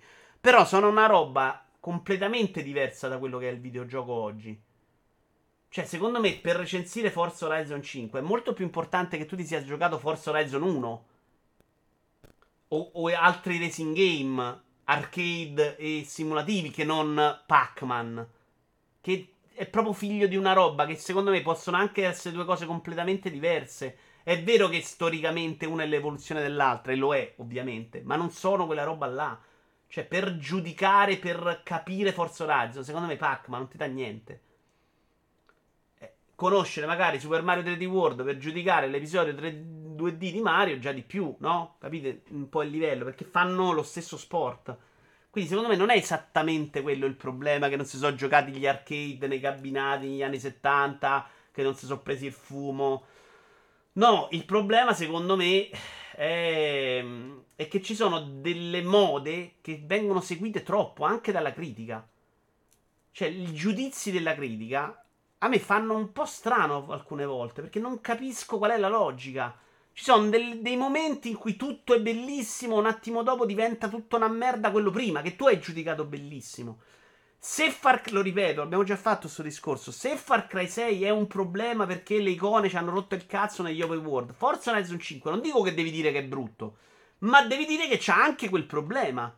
Invece Forza Horizon 5 che viene un minuto dopo Far Cry 6, quel problema non, non, viene neanche buttato fuori. Non esiste il problema delle icone in Forza Horizon 5.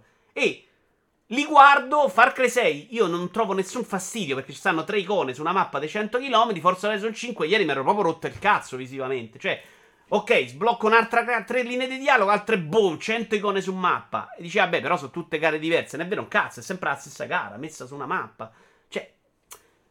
Dagli pure 9,5. Non sto criticando il giudizio, il voto che ti pare che è bellissimo. Ma devi dire sì, però le icone hanno rotto il cazzo come con Far Cry 6.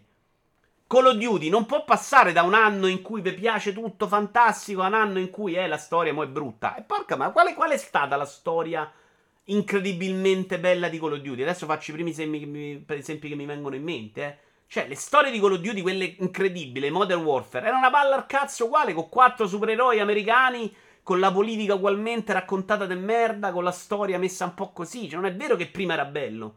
Il trattamento fatto da Assassin's Creed è senza senso, ma senza senso proprio.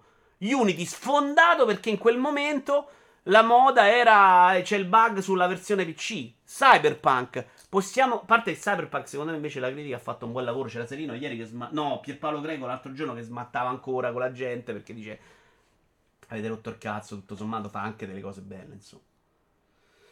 Ciao Vito, ma ho capito bene, tu hai un'azienda di serramenti, sì. Serramenti e roba in ferro, eh. Però aspetta, stiamo parlando del valore aggiunto di un pensiero critico scritto raccontato sulle testate di settore. Per me è importante che ci sia un trascorso di un vissuto, anche recuperato possumo, che possa dare un valore aggiunto alla critica che potrei fare io. No, Albi, per me non è importante quello, perché cioè, è importante che ci sia un passato, sì. Se sei uno che gioca da 3 minuti non dovresti fare il critico. Però se sei uno che gioca da 30 anni e, tre... e se giochi da 30 anni, secondo me hai cominciato con la PlayStation, Aldi. Non è che hai cominciato con uh, il 3DO. Puoi parlare, cioè dopo 30 anni puoi parlare. Il fatto che tu ti sia andato a recuperare Pac-Man, secondo me non hai vissuto Pac-Man, te lo sei andato a recuperare in un modo molto diverso, secondo me, non avendo proprio gli strumenti per contestualizzarlo. Mentre un film che parla lo stesso linguaggio, secondo me. Il film del 1920 parla fondamentalmente la stessa lingua di, dei film di oggi. Sono cambiati i ritmi, sono cambiate le tecnologie, ma non è cambiato così tanto. E quindi se tu oggi ti vai a vedere un film nel 1920, secondo me è assolutamente importante che tu lo guardi per capire chi si è inventato quel modo di fare la regia che ha fatto quello e per capire anche tecnicamente alcune scelte. Il game design di Pac-Man, secondo me, non c'è più oggi. Ok? Lo dico ovviamente da uno che non vuole fare l'esperto e non ci capisce. Però secondo me quella roba lì è proprio un altro sport. È proprio diverso. E quindi che tu ti sia giocato Pac, ma secondo me è molto meno importante. Andiamo avanti però, dai, dai, mi è piaciuta questa discussione, molto molto bella. PS5 versus Xbox versus Nintendo Switch. I dati di vendita tradizionali hanno ancora senso? Se lo domanda multiplayer.it. Non mi sono scritto chi però. Zio Feliero, alla fine TGA sono una mezza buffonata, non capisco perché farsi tanti problemi. No, sono d'accordo, zio, però, però storicamente stanno diventando eh, gli Oscar dei videogiochi. Molto con la forza, secondo me, cioè molto in modo forzato e non reale. E quindi gli diamo l'importanza e ne chiacchieriamo. Poi che non contano un cazzo, sono d'accordo. Io farei una votazione, dice Alfiere Nero, così impostata. Nomine tecniche fatto da chi lavora nell'industria con creazione categorie. Da queste nomine poi si passa al voto critico con una sola categoria per il pubblico, senza alcuna percentuale data dal pubblico alle altre categorie. Eh, lo so, Alfiere Nero, però questa cosa del pubblico oggi conta per farti conoscere. Cioè, se poi c'è la gente live a vederlo è perché li hai influenzati facendoli votare. Eh, secondo me non se ne esce. Ormai qualsiasi. Anche Sanremo non dovrebbe mai votare il pubblico, secondo me. Però ormai non se ne esce.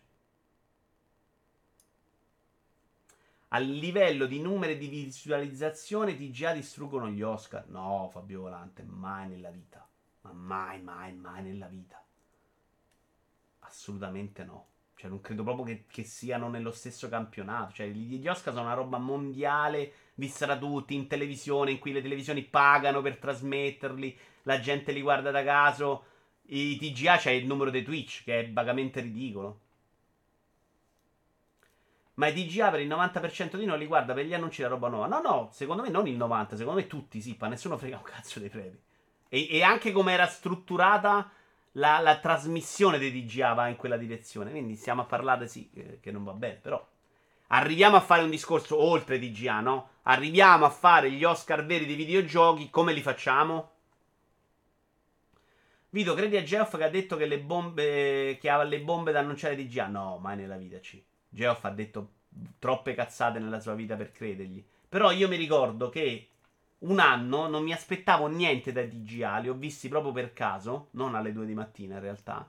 E mi era piaciuto un sacco perché avevano messo qualche annuncino carino, c'erano state votazioni, c'era stato il momento musicale comunque figo, che era una roba comunque di amore verso l'industria, che è una roba che non mi dispiace se si riesce a fare un bello show videoludico in quel senso. Sì, video sono usciti dati dello scorso anno, un massacro con vittoria schiacciante dei DGA sugli Oscar. È Angalp, però dove? Su Twitch? Attenzione, ce lo dà il grande splash. Premi Oscar 2021, clamoroso flop di ascolti, l'evento registra il 10% degli spettatori degli ultimi TGA. Ah, l'ultimo anno sono andati malissimo. Uh, l'ultima edizione degli Academy Awards, questa è IGN Italia, è stata la peggiore in assoluto sul fronte degli ascolti, nonostante la presenza di tante ottime pellicole e il lockdown forzato per parte della porzione mondiale. Lo scelto televisivo dei premi Oscar del resto è la caduta libera circa 10 anni, ma un passaggio dai 23,6 milioni di spettatori del 2020 ai 9,85 del 90, 2021 era francamente imprevedibile. Minchia. Però questo è in America e basta. I dati stupiscono ancora di più se paragonati a quelli dei The Game Awards di Joe Clip capaci di registrare 83 milioni di spettatori in live nell'ultima edizione. Mm. Cioè c'erano 83 milioni di spettatori su Twitch l'ultima volta? Ho, ho, un po' di dubbi su come vengono riportati questi numeri, onestamente. Però, oh, se è vero, clamoroso. Oscar 2021 9,8, 23, 29, 33. Si è passati da 43 milioni del 2014 ai 9,8 del 2021. Cioè hanno un po' smesso di cagarsi. Mentre TGA abbiamo 3,8 milioni nel 2016 agli 83 milioni del 2020. Bah. Sì, ma infatti secondo me c'è qualcosa sui numeri che non stanno in piedi. Cioè, magari sono contatti unici su Twitch, magari conta la replica, cioè non lo so. Mi sembra una roba molto vendibile, ma poco reale. Con l'avanzare inesorabile del mercato digitale, ma anche dei nuovi sistemi di produzione, distribu- anche perché se fosse vero Sky sarebbe andata di corsa a comprarsi DGA, invece non si incula proprio. Non è che quelli che fanno televisione questi numeri non li conoscono, no? Dice, oh, questa cosa va a 9 milioni, questa 83, io chi devo pagare? Gli Oscar o devo pagare DGA? Ma sono numeri falsi, ragazzi, non credete a tutto. Andatevi a analizzare i numeri quando ve li danno. Eh. Me sembra una roba. Bisognerebbe capire quanti seguono i DGA per i DGA e quanti per gli annunci dei giochi. Sì, Borstella, ma a prescindere, secondo me non è quella la distanza e non è quella la realtà del mondo vero. Non sta proprio nel cielo, nel terra. Anche perché, tra l'altro, gli Oscar probabilmente stanno misurando la diretta. In, in Occidente i DGA li fanno alle 2 di notte e facciamo i numeri 10 volte più grandi. Dai, ma di che cazzo stiamo a parlare?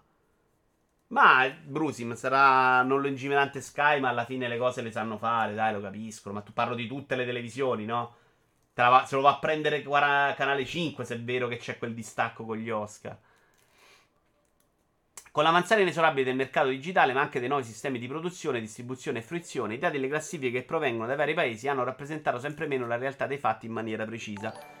E a proposito di news, ciao Ralph Malf. È la prima volta che sei qui, Ralph. Ma che cazzo di, di vergogna.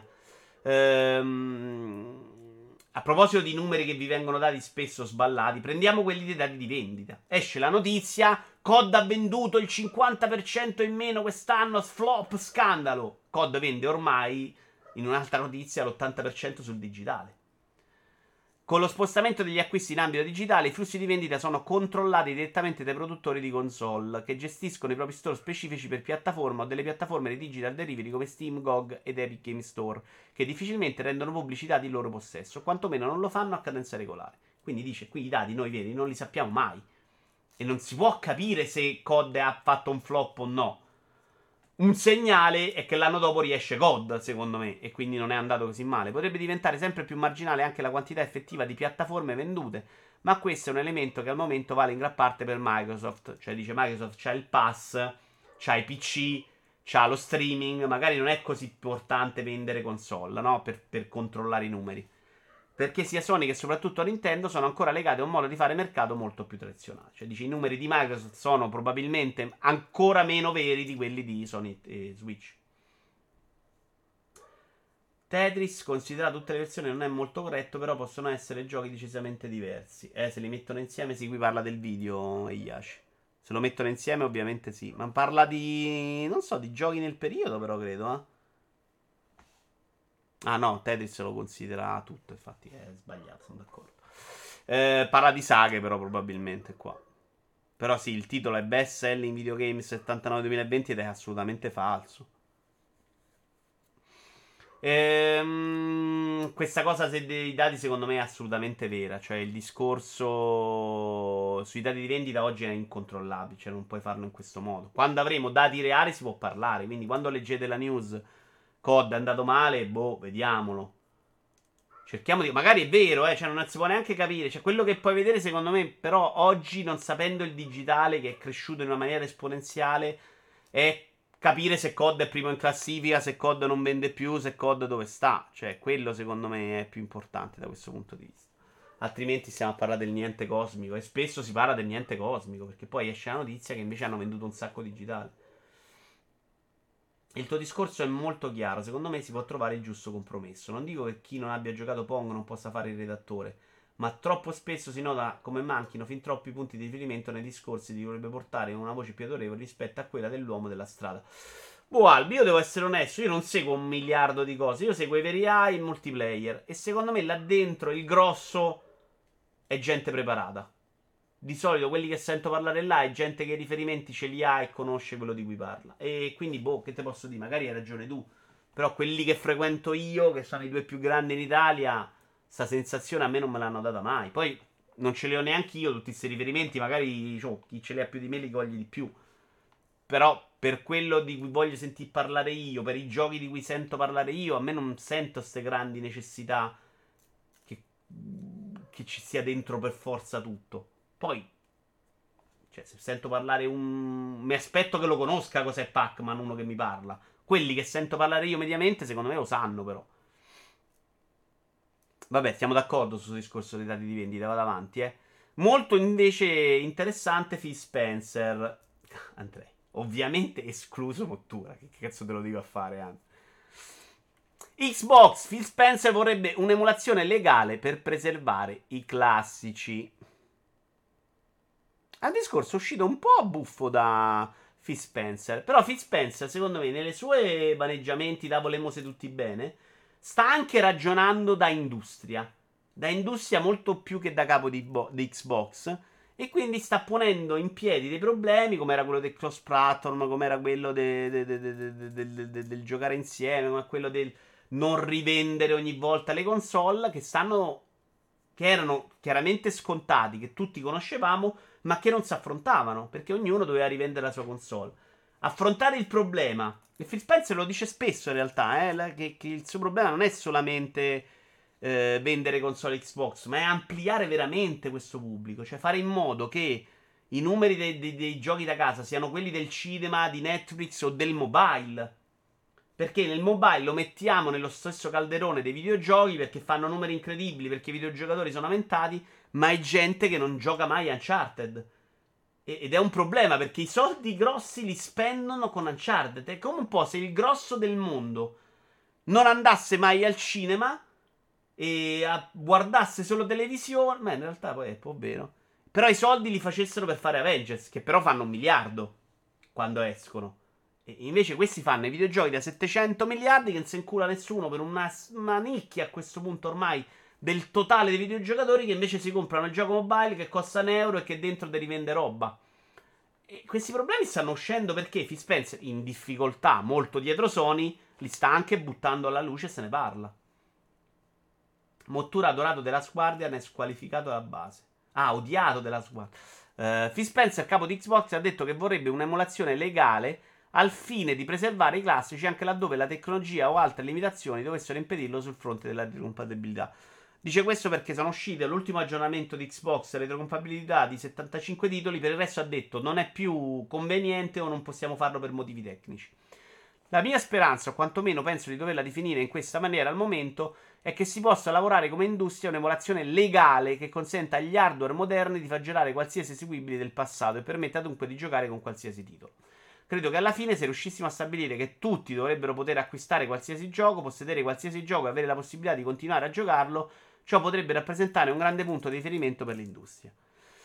Il PC un po' la fa questa cosa, eh? non lo fa legalmente, non lo fa con mezzi pulitissimi o illecitissimi, però lo fa. Il PC già è una macchina in cui può far girare tutto. Lui dice però, se io domani posso in qualsiasi momento andarmi a giocare The Last of Us 2, probabilmente The Last of Us 2 vende per più anni, che è una roba importante. Questa industria invece vende all'inizio perché sono arrivati gli sconti incredibili dopo tre giorni. Perché la gente compra all'inizio, poi non compra più perché non se ne parla. Invece un The Last of Us dovrebbe avere un piglio, mo- a parte a, a prescindere dall'invecchiamento tecnologico, l'obsolescenza tecnologica è rilevante nei videogiochi, ma dovrebbe camminare di più, per- dovrebbe vendere come vende GTA 5.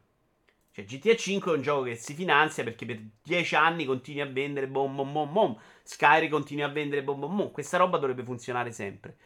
Ehm, e, e lui parla ovviamente di una roba, non parla di preservazione, che secondo me gliene frega anche il giusto. Lui parla di venderla questa roba. E io ho sempre detto che la mia soluzione è un mame a pagamento. C'è una roba simile su Epic, eh, Epic Store. Si chiama. Eh, oddio, ho letto pure la notizia oggi. Eh, eh, c'entrano le formiche? Ant Cloud. Ant Stream. Vedi che c'entrava la formica. Ant non è formica, mi veniva in mente formica. Eh, Ant Stream che è gratuito, ho scoperto, in realtà non lo sapevo. Eh, oppure a pagamento, gratuito con la pubblicità oppure a pagamento. Questa cosa in realtà Microsoft l'aveva provata a fare anche su 360 un periodo, mettendo dei giochi con i vecchi cabinati, un po' come la Capcom Collection, però non se l'è inchiappettata nessuno. È complicato. Ne ho sentito la puntata del cortocircuito con Fabio Bortolotti ehm, e lui parla di copyright che va riformato, ci sta, ci sta assolutamente, secondo me. Eh, 20 anni son- cioè, basterebbero. 20 anni in cui dai il diritto d'autore.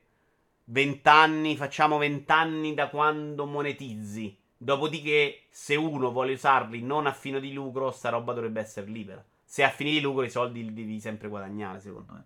Però è un discorso veramente super complesso. Io mh, non lo so. Difficile a volte dare risposte a come il mondo dovrebbe cambiare. Eh, grazie a Dio c'è il mame che sta roba la sta anche salvando e la possiamo vedere. Comunque è importante se vuoi farti una storia di tutto, eh. Ciao Vito, mi sto appassionando alla serie Vikings. Dici che Assassin's Creed Valhalla restituisce lo stesso pathos? No, assolutamente. Non so Vikings com'è, ma ti dico no a prescindere, guarda. Perché Valhalla non, res- non restituisce quasi niente dei vichinghi, di quella storia là, secondo me. Ecco, ti dice no anche zio. Eh, a me un mame a pagamento piacerebbe molto. Però è chiaro che è difficile perché i diritti sono messi a cazzo ovunque, quindi non lo puoi fare. Però io mame a pagamento, pulito, che non devo andare lì a studiarmi come farlo girare, le ROM e tutto, mi piacerebbe un sacco. Non in streaming, c'è una roba pulita che me la gioco così, che metto là, boom, e mi gioco il gioco che voglio, magari scaricandolo, un po' come il Game Pass. Eh, mi piacerebbe. Cioè, guardate un po' il Game Pass. Serino faceva questo esempio proprio in quella puntata. Diceva: Guardate il Game Pass. L'altro giorno ho messo su. C'è uno che si gioca un gioco 360, uno che si gioca un live arcade. È, è una roba che dà un ampio respiro ai videogiochi, gli dà un respiro diverso. Ehm.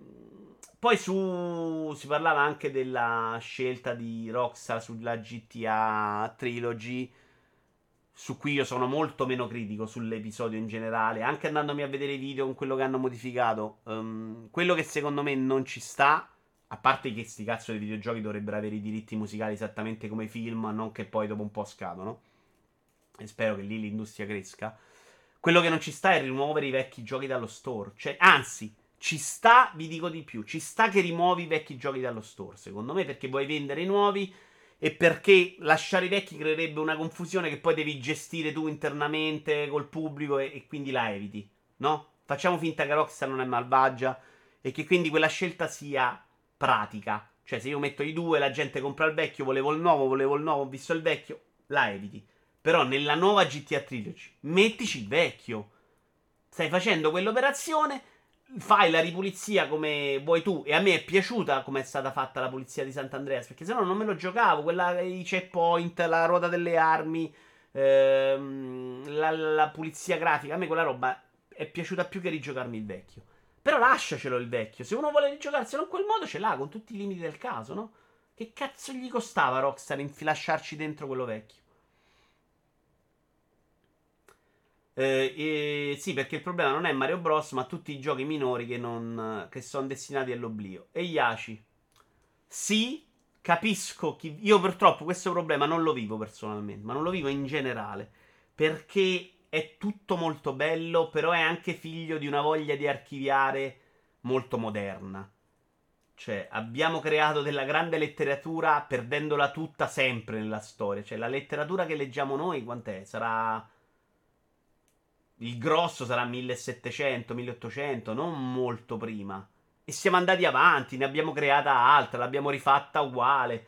Tutta la letteratura da cui nasce la nostra storia, cioè quella greca, è persa. Non abbiamo niente della lettura greca, o quasi noi. abbiamo un, due opere di Omero e un cazzo. Guardate che ne uscivano un miliardo al giorno. È brutto da dire, però alla fine, eh, se si salva Mario Bros. e non altro, magari merita più quello. Io non sono da dover per forza per tutto, cioè guardo anche avanti. Cioè, abbiamo, viviamo in un mondo in cui non riesci a guardare un miliardesimo di quello che esce, di quello che scrivono, di quello che viene fatto in tv, in televisione, sui videogiochi. E oh, e qua possiamo anche guardare avanti e sti cacci. Poi alla fine mi devo stare preoccupato della preservazione dei videogiochi fra cent'anni. Io fra 30 sarò morto. Cioè, ma che cazzo me ne frega a me? Quindi personalmente non vivo proprio questo problema. Capisco però chi voglia farlo, è bello anche che i videogiochi abbiano quella possibilità di rimanere, però un po' come i quadri, cioè non è che tutti i quadri li stiamo preservando, stiamo tenendo i migliori. Tutte le opere letterarie le stiamo preservando? No. Forse anche di più dei videogiochi, però poi alla fine leggiamo solo la roba migliore. Che vedevo dice, non, non lo so. Forse questione di licenza, se non ricordo male, San Andreas fu esclusiva su PS2. E beh, poi è uscita su PC però con Up Man, credo. Su PC c'era la, il videogioco.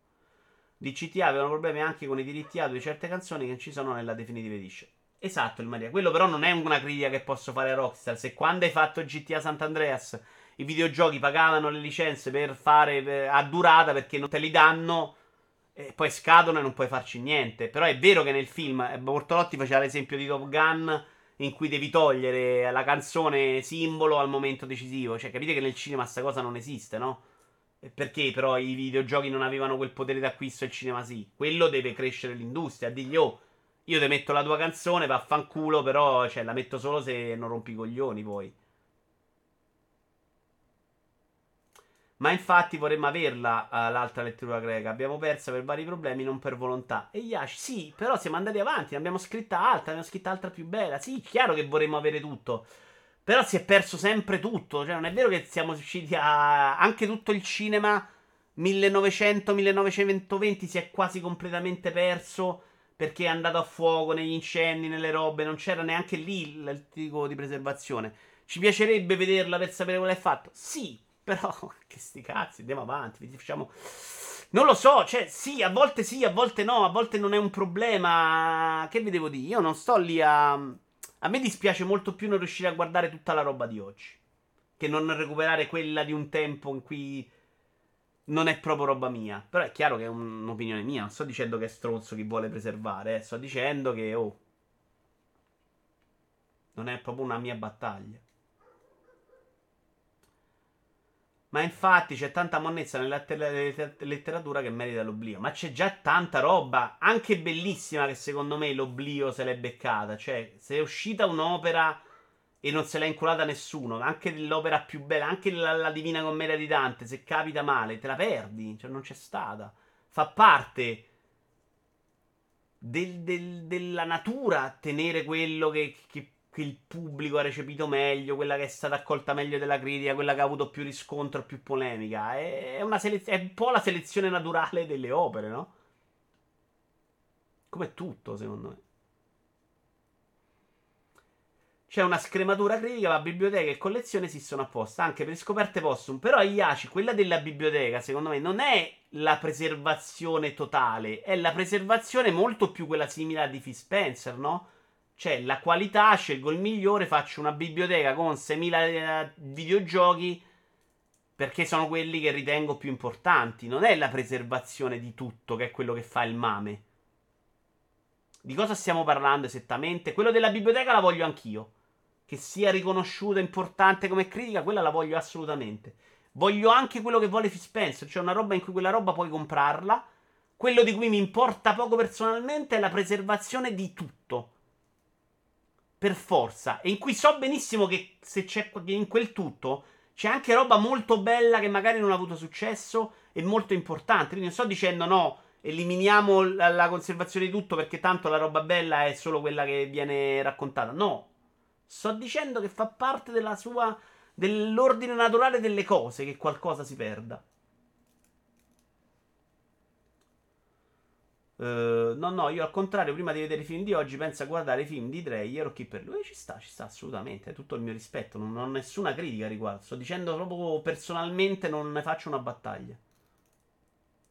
Sarebbe stato più giusto chiamarla Not Really Definitive Edition. Allora, ehm, dai, il Maria, veramente il problema è, è di lessico, secondo te, di parola. Come la chiami, la chiami. Secondo me dovevano semplicemente non incappare nell'errore di togliere la vecchia. Perché non toglievi la vecchia, non ti, non ti rompeva il cazzo nessuno. Criticavano i bug e tu gli dici, vabbè, giocatevi i vecchi allora.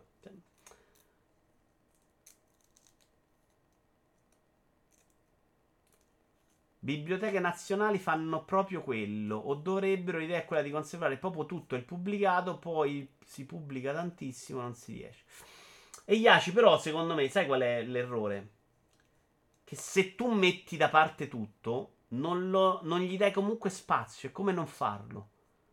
Cioè, se tu fai una roba in cui selezioni, comunque dai la possibilità di arrivarci. Se tu metti da parte tutto, ricrei l'errore di che la roba si vada persa nel mezzo. È vero che puoi recuperarla, ma è pure vero che non la tiri fuori, no? Non la fai uscire fuori.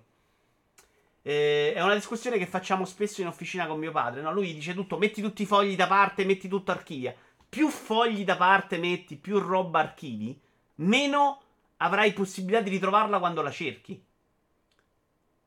Invece, se, se, ti metti da parte le cose importanti e scremi quelle meno importanti, quando cerchi una cosa è più facile andarsela a cercare. Eh, appunto, il Maria. Il problema non è che la chiamata definitiva no, insomma.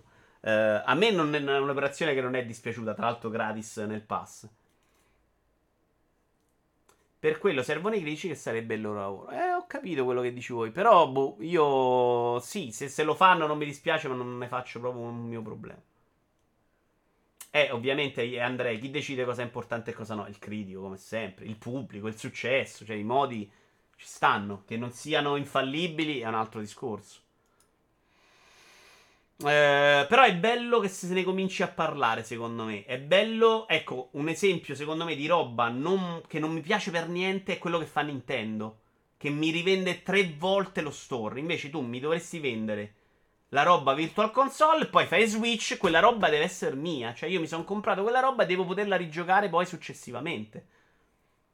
Quello che fa Nintendo è che invece rivende il singolo prodotto su singola piattaforma con le- l'idea delle collection che fanno per ogni piattaforma, quella roba a me mi fa brividi.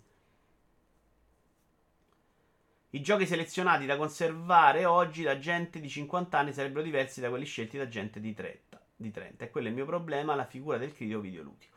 Beh, io non sono critico, critico videoludico. eh. Emulazione, eh, andiamo al 4B. L'industria si sta accorgendo della sua importanza o è solo un'altra vacca da mungere?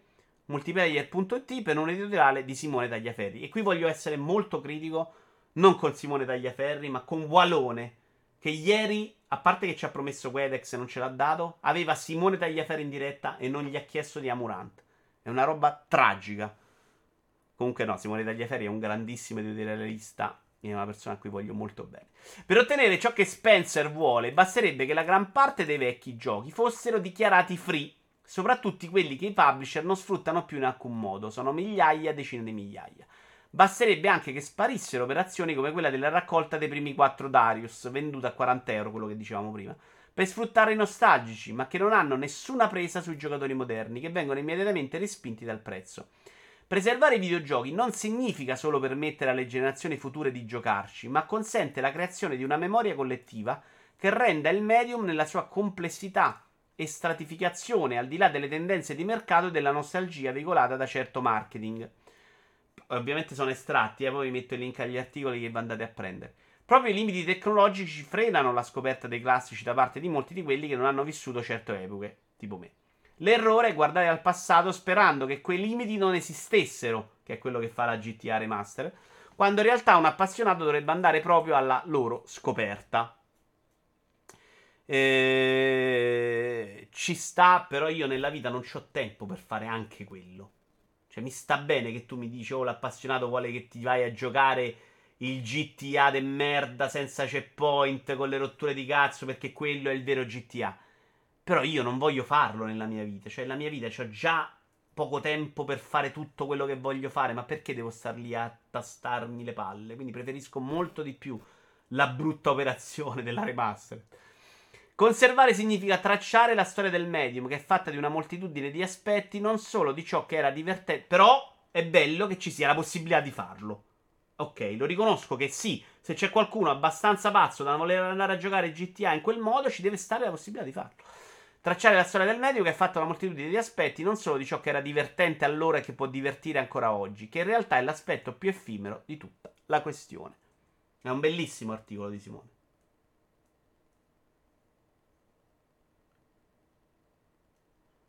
Eh sì, ecco, se non usi i diritti Odinum gioco per 15 anni dovrebbe, diverrebbero liberi. Ah, ok. Bah, 15, ma questo vale per tutto, secondo me, vale per la musica o no. Io dico 20 anni, poi il gioco diventa libero se non c'è lo, il fine di lucro. Certo, poi è molto complesso da dividere questa roba, perché se ti metti a giocarlo su Twitch, comunque lo stai facendo per fine di lucro, perché stai accettando l'abbonamento, stai accettando la donazione. Non è vero che non è fine di lucro. Allora lì dovresti fare che se lo vuoi giocare su Twitch mi paghi un obolo, un euro, una cosa. Cioè, non è, non è un discorso proprio così immediato e semplice. Dice, la risolvo con tre minuti. Simone Tagliaferri ingiustamente bistrattato per due cosplay. Beh, no, fa delle news a volte imbarazzanti. Però lui, secondo me, le fa proprio per prendere in giro certe cose. Cioè, lui non è uno scemo, lo conosco. Ed è tutto meno che un cretino. Eh, alcune news sono fatte proprio da, da, da Barbara D'Urso. Livello Barbara D'Urso. Però, secondo me, lui ci si diverte proprio. Cioè, sono sicurissimo che lui lo faccia proprio per prendere per il culo certa importanza che si dà ad Amurante che viene leccata dal cane. Ecco.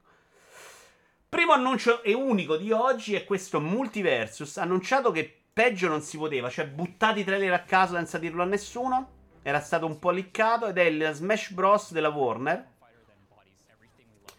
Con uno stile vagamente discutibile. Non terribilissimo, proprio un mostro brutto brutto. Ma neanche bello. Cioè, stile molto moderno che prende un po' da- dalla grafica che si fa oggi per Fortnite. Con secondo me un bel potenziale di personaggi, però. E soprattutto Warner non ha le limitazioni etiche di Nintendo. Dentro ci puoi mettere pure Maria Antonietta e Madre Teresa di Calcutta. Cioè, ci può buttare dentro di tutto, secondo me, Warner con la roba in arrivo. Zero aspettative per me, non sono convinto. Poi, poi bisogna giocarlo, eh. Onestamente, Smash dal punto di vista ludico io non riesco proprio a, ad appassionarmi completamente. Ma quello che fa a livello di amore per il mondo dei videogiochi e di una delicatezza, di un amore, di una passione che sto trailer proprio ti dimostra l'esatto contrario. Sto trailer è fatto invece da quattro truzzi in cantina, fatemi il gioco come Smash. Si vede proprio da sto trailer che non c'è quella passione. Eh, però no, non sono così drastico sulla bruttezza. Alla fine gli piace trollare e va anche detto che ci poi sono notizie che fanno numeri. Sì, sì, Splash, esatto, lui sa esattamente che sono seguite. Madonna che abominio. Ma quello di Nick Ledon come è andato? Sai che l'ho visto prima Fabio Volante, me l'ero completamente scordato della sua esistenza, quindi non credo benissimo. Dovrebbe esserci pure LeBron James come uno dei prossimi personaggi annunciati, ovviamente prendendo dal film che è uscito adesso. Eh, boh, vediamo, vediamo da giocare. Non lo so, non mi convince. A me non piace l'estetica. Però l'idea di quei personaggi non mi faceva schifo. Cioè, Top e Jerry, io ci sono molto affezionato, per esempio. Però è il tipo di gioco che si fa oggi. E proprio a proposito di questo, c'è un bel editoriale di Zave. La zona di Zave che trovate su IGN Italia più volte a settimana. Non ha una cadenza fississima, ma secondo me un 2-3 a settimana le scrive. Eh, il bello dei videogiochi belli. Ed è un. difende eh, la, la ciccia grafica, cioè non la, la scelta artistica, ma proprio la potenza bruta, che è una roba che secondo me abbiamo un po' perso storicamente. In questo momento storico, vuoi per i costi, vuoi per altre ragioni, l'abbiamo un po' smarrita. È vero che esce Forza Horizon 5 ed escono anche giochi, però... Per esempio, COD non si sbatte per niente in quel senso. Una volta COD era un po' anche l'apice tecnologico. Eh, escono molti meno giochi da quel punto di vista che ti fanno dire wow. E secondo me è sbagliato perché era una parte dell'industria, cioè la bellezza tecnologica, potenza massiccia, bruta del videogioco era anch'esso caratteristica. Sapete che non sono mai stato uno di quelli solo gameplay, cioè secondo me tutto fa videogioco. E uno dei miei piaceri del videogioco è anche vedere come cresce tecnologicamente. Risoluzione, qualità delle texture, complessità poligonale, distanza dell'orizzonte, luci ed effetti di rifrazione assortiti, tutti tratti somatici che possono essere e spesso sono piacevoli. Ah, se qualcuno mi trova, ciao R3, eh, il video quello fantastico moddato che hanno fatto vedere di Red Dead 2 ve lo mostro. Mi sono scordato di linkarlo, era bellissimo. Lo, guarda, se andate sull'account di Pessino lo retweeta anche lui. Fatemi sta cortesia. Po- tratti somatici che possono essere e spesso sono piacevoli, non c'è nessuna colpa nel apprezzarli, nel ricercarli e poi nel goderseli, magari codiavati da un agile frame rate che faccia da collante. Il come appare è un elemento che distingue e caratterizza un videogioco da altri giochi, da altre forme di espressione o semplici passatempi. Io sono abbastanza d'accordo. Intanto Alfiere Nero arriva già col link prontissimo. Grazie, caro. Ed è uh, RD2 RTX 3090 Close to Realism Beyond All Limits Ray Tracing Reshade Ultra Max Setting Che è un po' come lo gioco io Red Dead 2 Mi sta venendo il dubbio che i problemi di streaming quando io gioco in 4K non siano di scheda madre, di problemi, ma sai di connessione. Forse la 20 mega non ce la fa a rimandare tutti i dati? Perché guardate che i video 4K, a parte che io mando sempre un video 1080, però è una cazzata, scusa. No, ho detto una cazzata. Credo. Non so se deve girare più dati. Boh. Sentiamo anche la colonna sonora. Se lo metto a tutto schermo mi faccio bannare. Ma sì, ma che, no, che ce frega.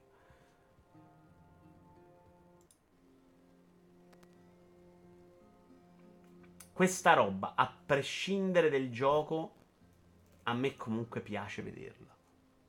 Cioè, se mi fai un non gioco in cui sto solo dentro un mondo così.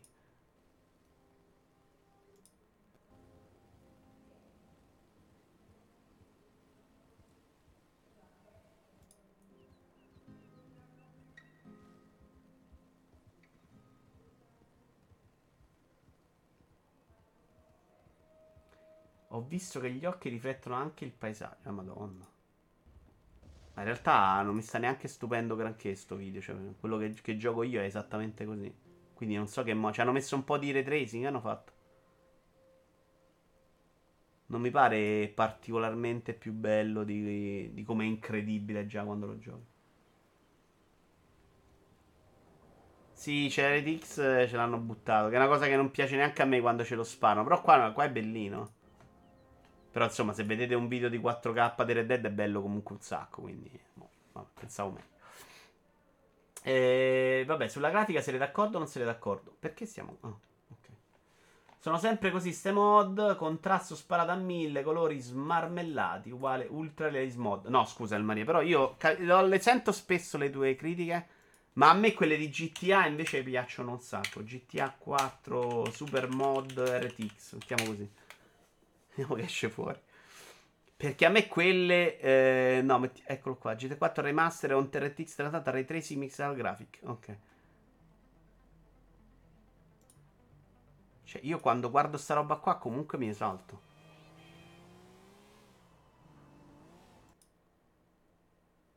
Perché questa fa. Non è proprio eccezionale, secondo me. No, non mi piace. No, questa non mi piace neanche il colore della macchina. Allora, GTA 4. Super realistic. Come devo scrivere, El Maria? Ultra realistic graphic mod gameplay 2021 4K. Ok, già meglio secondo me. Parliamo di un gioco 360, eh.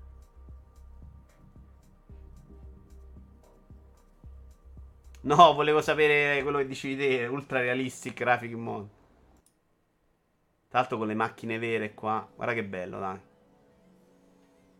Se mettete GTA 5 invece esce una roba che ci, ci ci assomiglia proprio alla GTA 5 Insane Photorealism Graphic Mod. Dai. Come fai a non esaltarti, Elma?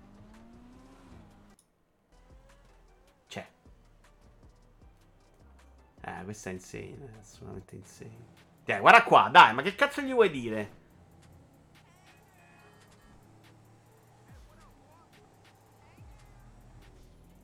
Eh, vabbè, però è bello, a me piace così.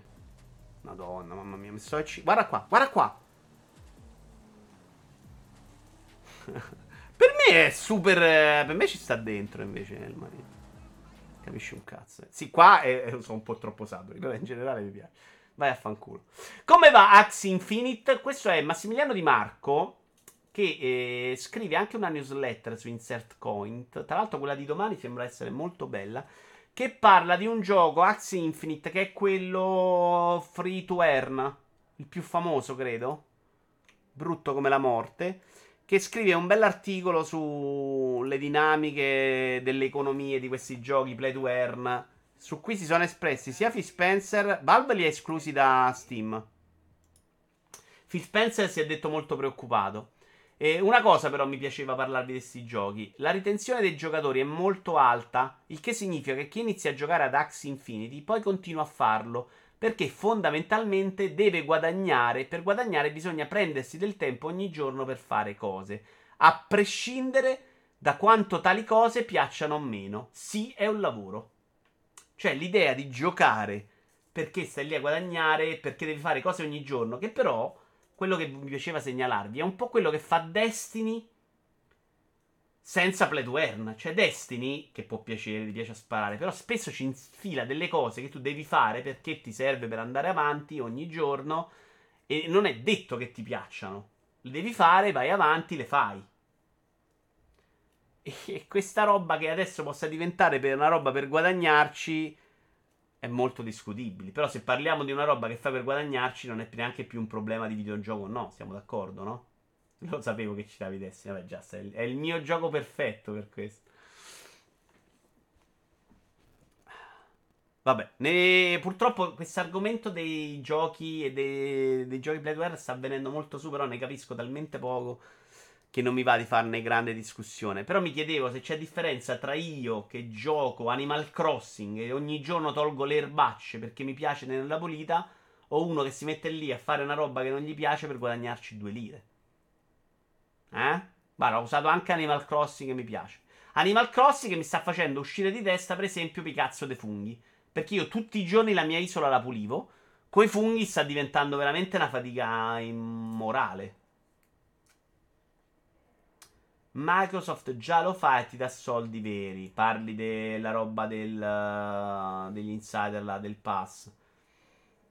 Non è proprio così, Borstella, dai. C'hai delle missioncine a giorno. Non è che vai nel gioco, devi fare quella cosa e guadagni. Un po' diverso. Tra l'altro non mi piace per niente quella roba. Ho provato a farla tre giorni e mi sono rotto i coglioni subito.